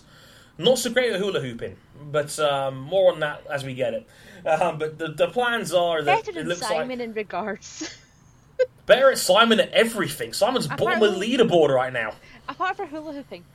He discovered he could hula hoop. you just- discovered this. Yeah. He'd never hula hooped before that challenge. amazing. That's our Helio. But uh, again, the talk is that Penske might drop to three, and they would have Juan Pablo Montoya and Helio Castroneves come together to run their prototype program. And In then our have- other news story. yeah, and then basically have that happen, and then still have Penske run five cars for the for the 500. Yes. By having Helio and Montoya run two cars part time. So yeah, that is the tentative rumored plan that Penske might be thinking about doing. Only having three full time cars, but having two part timers, and then having Helio and Montoya run the sports car team. Who knows? I must say, the idea of Helio and Montoya as teammates in a car in the one car is kind of entertaining to imagine. yeah, but it, like, most likely, when they win. like most likely, the reason why they wanted both of them because they want a lead driver in both of their cars. Uh-huh. yeah, Well, I mean, Helio, Helio and Briscoe done really well. Mm. I'm pretty sure they won Sebring a few, at least once. yeah. I think. Uh, mm, I'm trying to remember. I remember the picture of Helio climbing the Michelin mascot guy. oh my The guy God. dressed as the Michelin guy. Helio's like done, must have done like a running leap and has managed to get a high up hug of him. Lit. But um, yeah, that sounds like the Penske plan going in. King, wouldn't it be funny if Helio got dropped off to win in the championship? That would just be Oh the most God. hilarious pickle for Roger Penske to be in. It's like, can you really drop your reigning champion? Yeah. You can't really, can you? And but I remember what race uh, Zoe was talking about. It was the 2008 Petit Le Mans when they won in the the Penske Porsche LMP2 car. oh, what a beautiful car that is! Oh, yes. Yeah, the in the DHL colors, which we now kind of you know associate with Ryan Hunter-Reay. close enough. Um, When we're not thinking of butterballs. Oh my god! Uh, don't forget the hot sauce. Uh, Michael, what is wrong with you? Um, s- so we have to wait and see how that goes. But um, again, Penske are probably not going to announce anything driver-wise until the end of the season. So Yeah, well, actually, well, they're they you know today they confirmed their partnership with Acura in this Honda program. So the the car.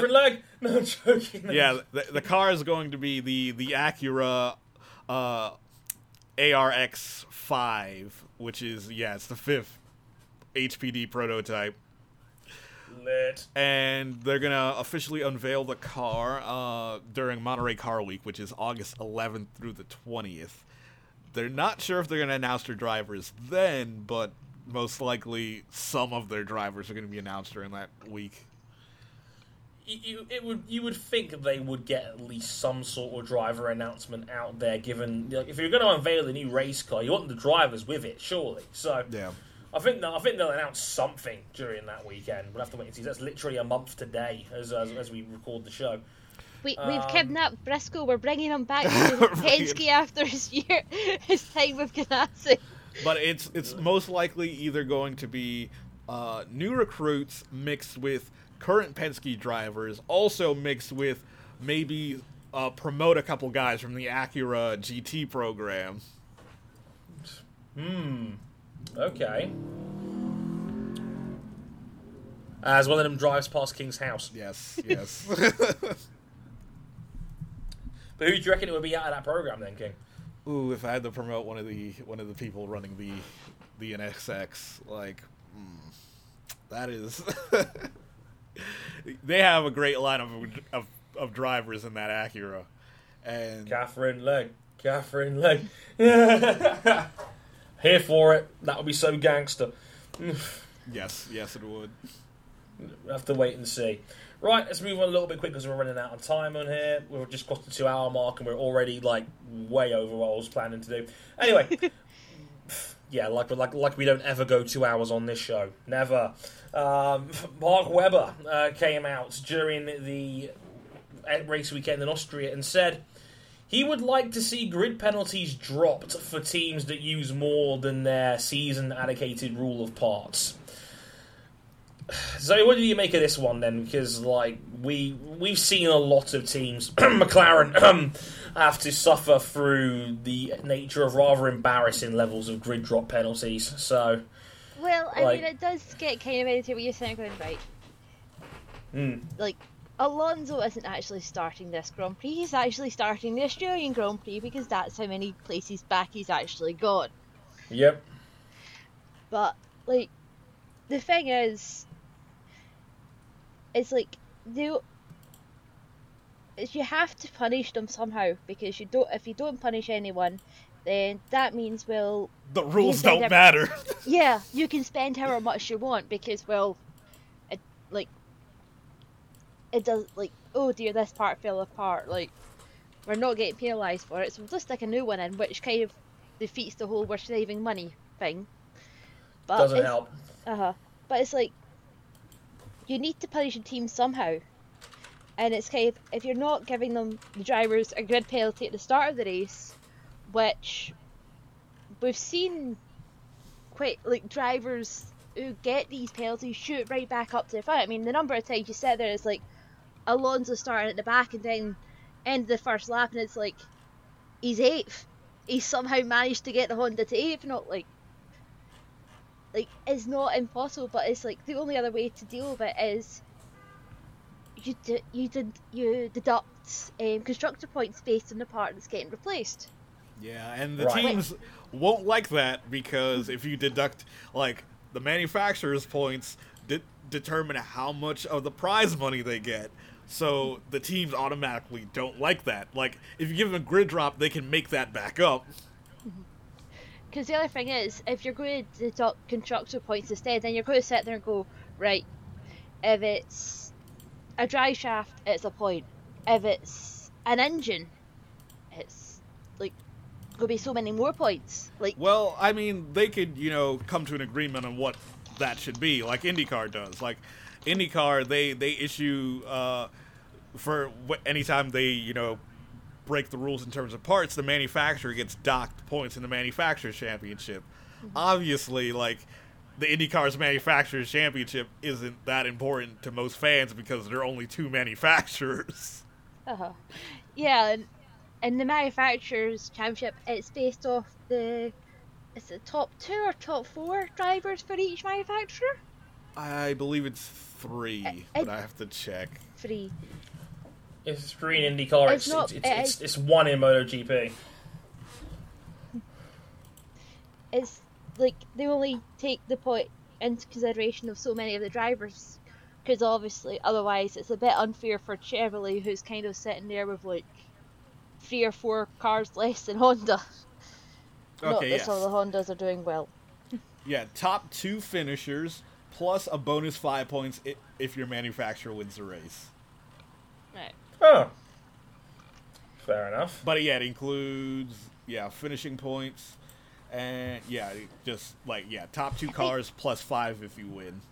And I think you get bonus. It might just be for Indy, the Indy 500, but there's bonuses if you replace, like for replacing your engine when it hits a certain mileage.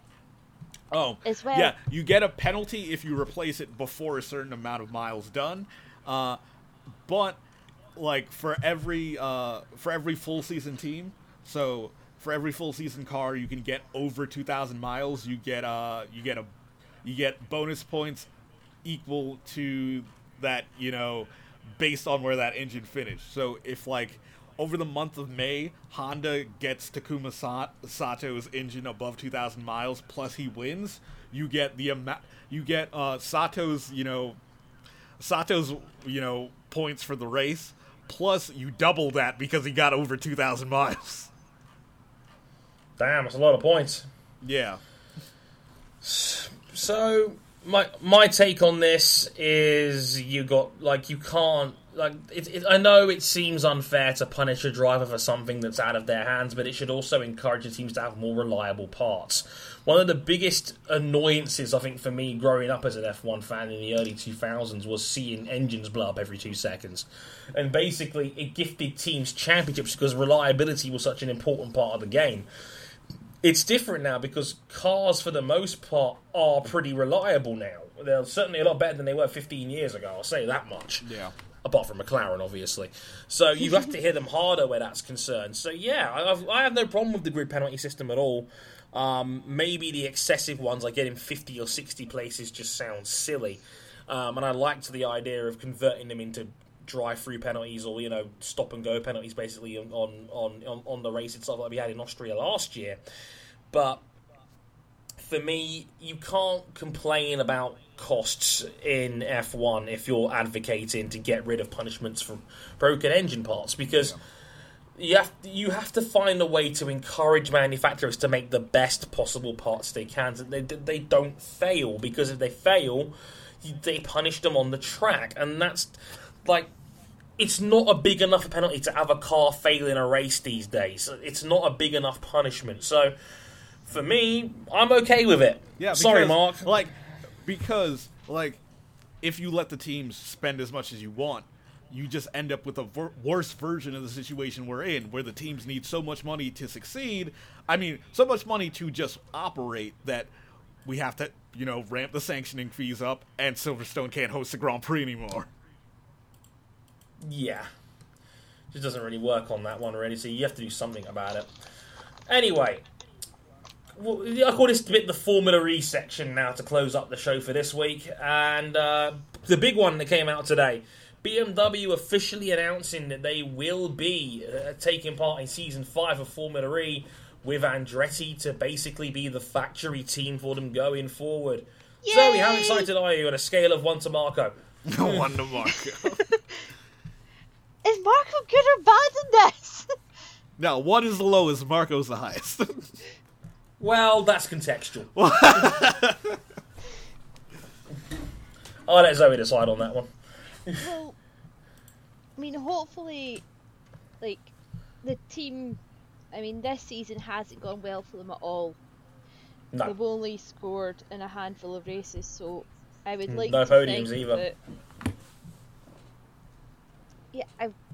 Let me ignore that. I, I'm still happy that I managed to at least see a car win, win points.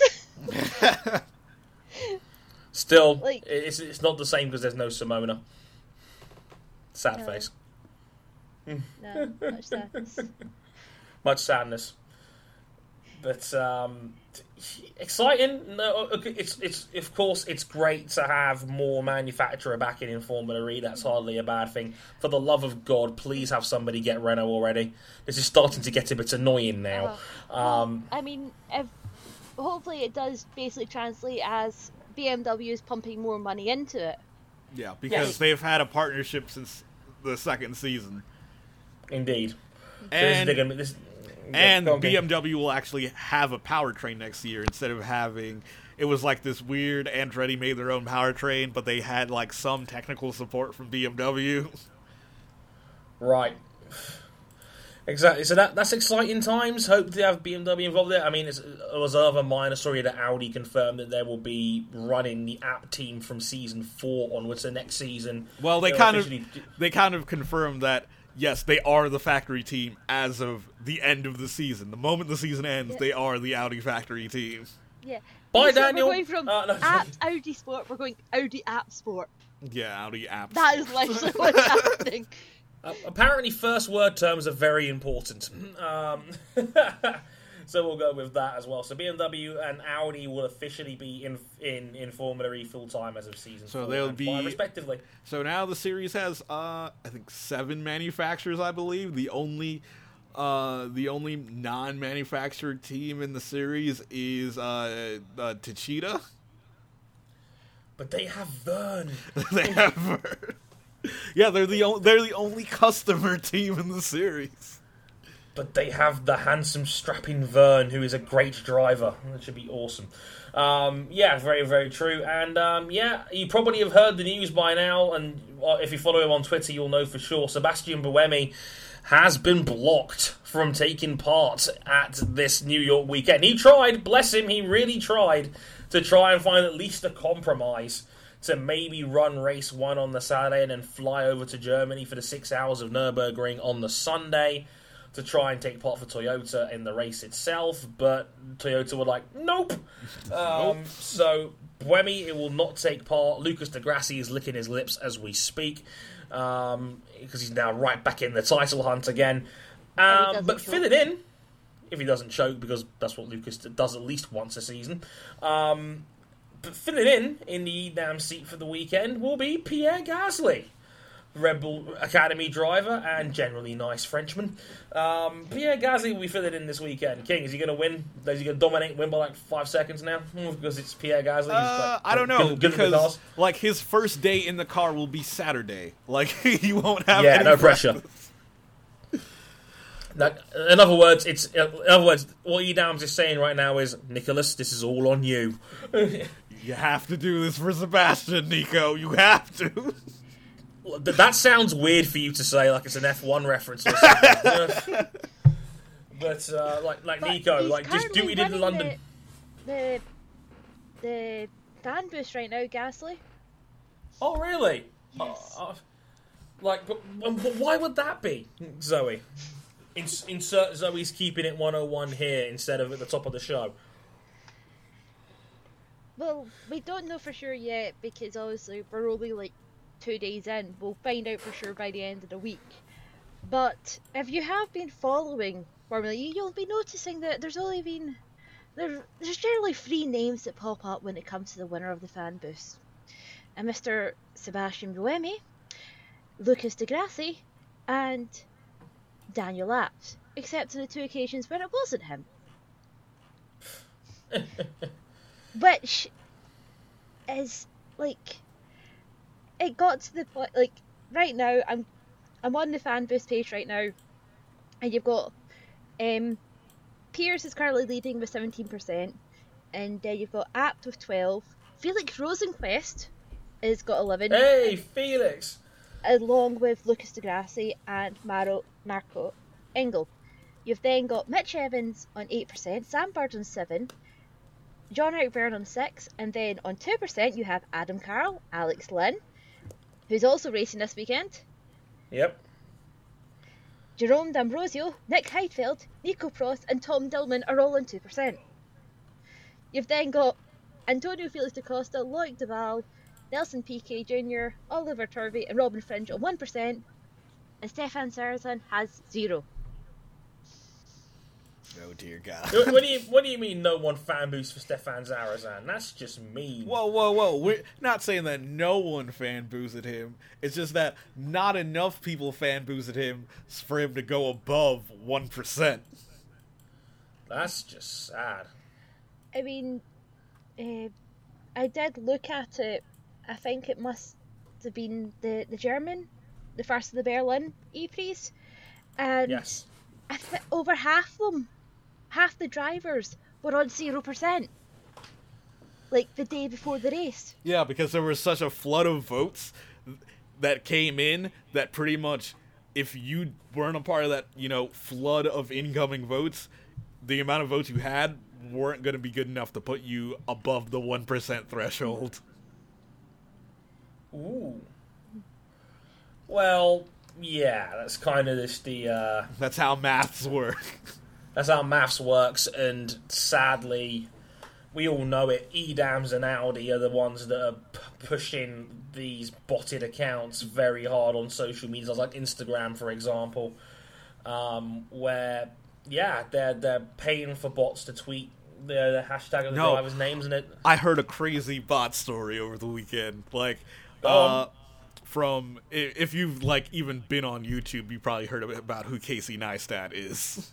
Oh god. So he he's doing this uh, program for NBC. It, it hasn't started yet, but he was talking about some of the stuff they were doing, and they were uh, researching these uh, bot farms in um in in Thailand.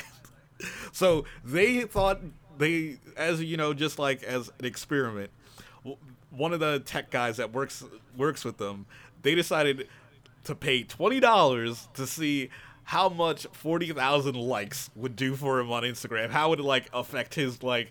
Would he notice? Would he like things change? But I was like, the thing that shocked me the most is that they just paid like twenty bucks for forty thousand likes. That that like that's the going rate. Mm, Pretty much. damn, I could be a I could be a superstar by tomorrow. I mean, we were, we did look at them that race. Remember, right? Yep. And we, there was one bot we discovered, and yes. it was liking not just only Formula E drivers. Was it American Idol? Or No, it was it was uh, the American version of The Voice. Oh wow. That was all this this thing um, was. It was hashtag fan boost and a driver, and then hashtag like Some contestant on the show, The Voice.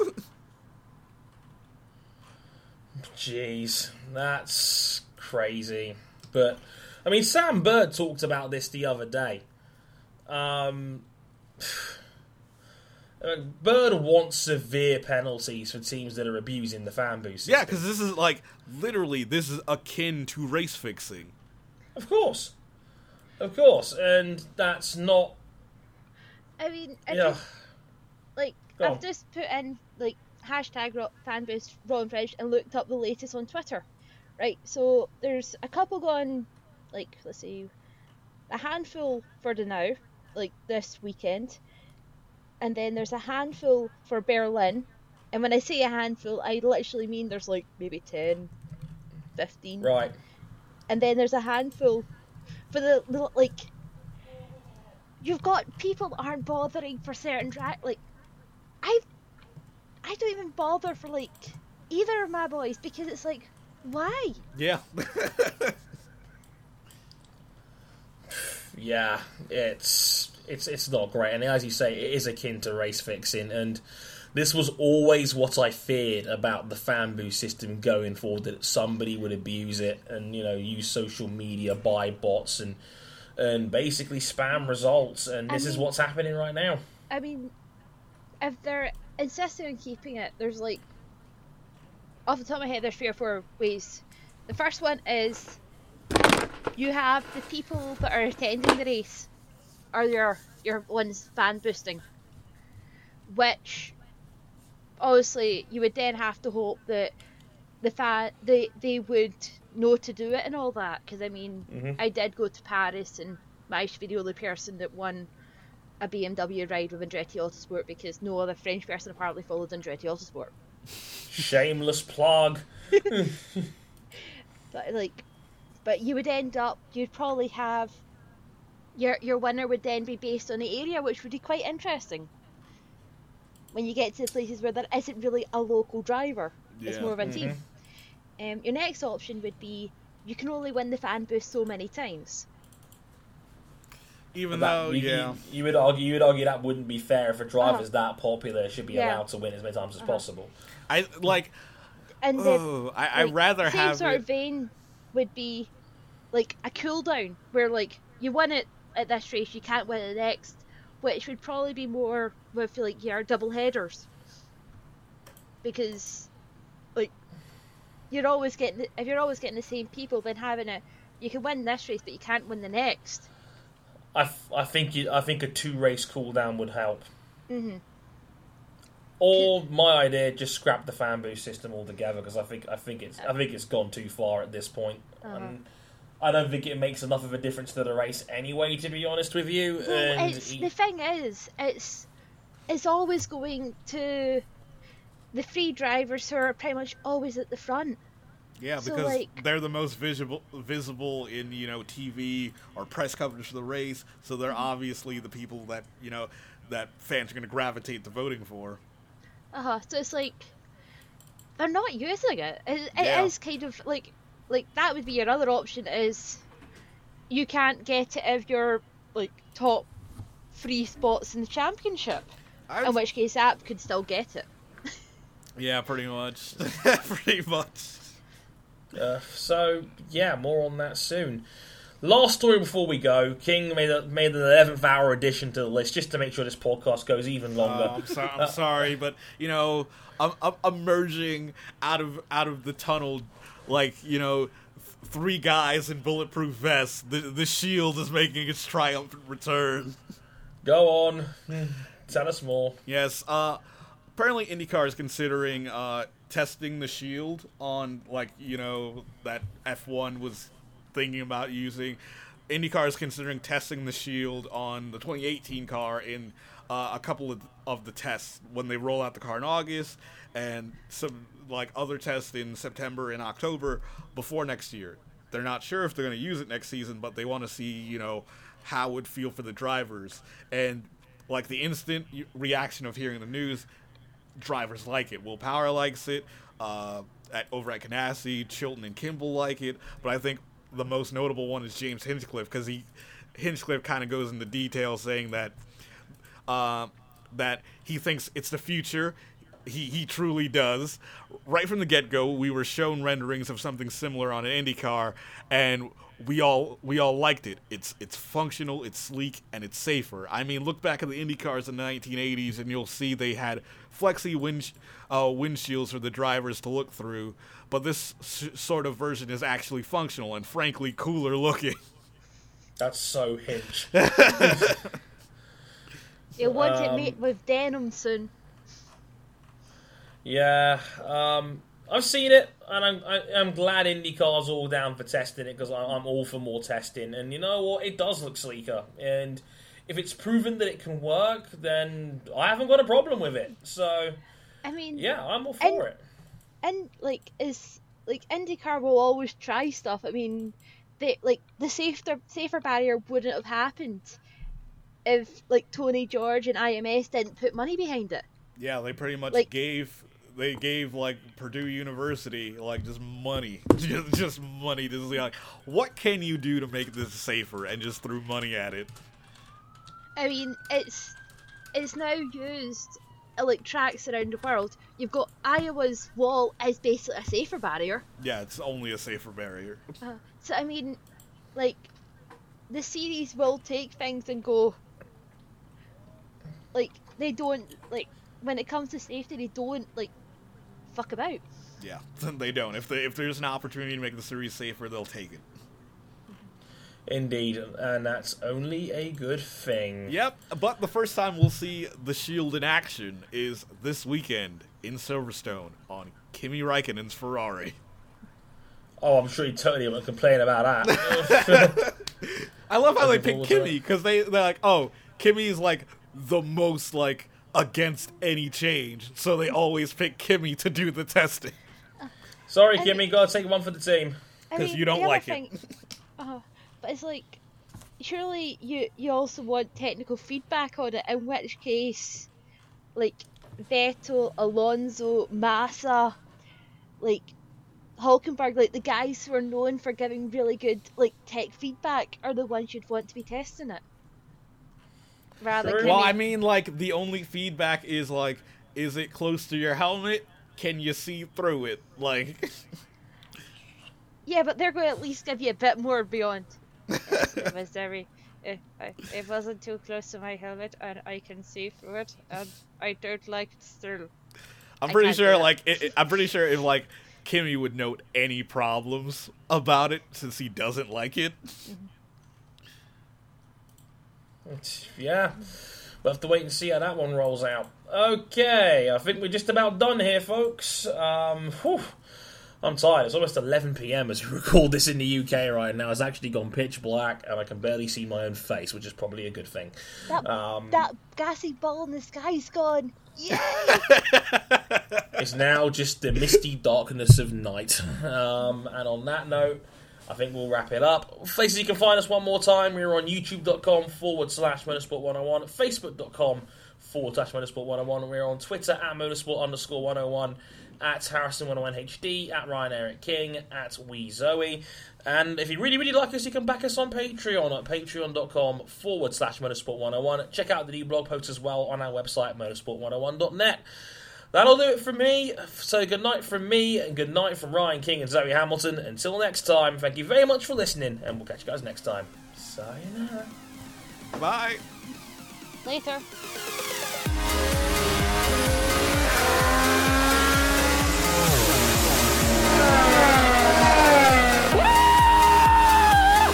Sì, ragazzi! You've only gone and done it, mate. I cannot believe you are the world champion!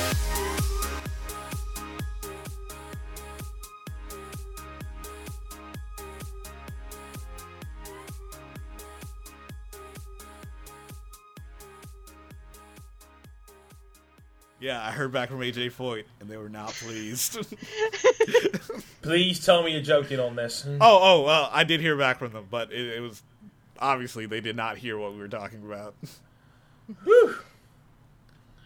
So, so, so, no, so no lawsuit then. no lawsuit.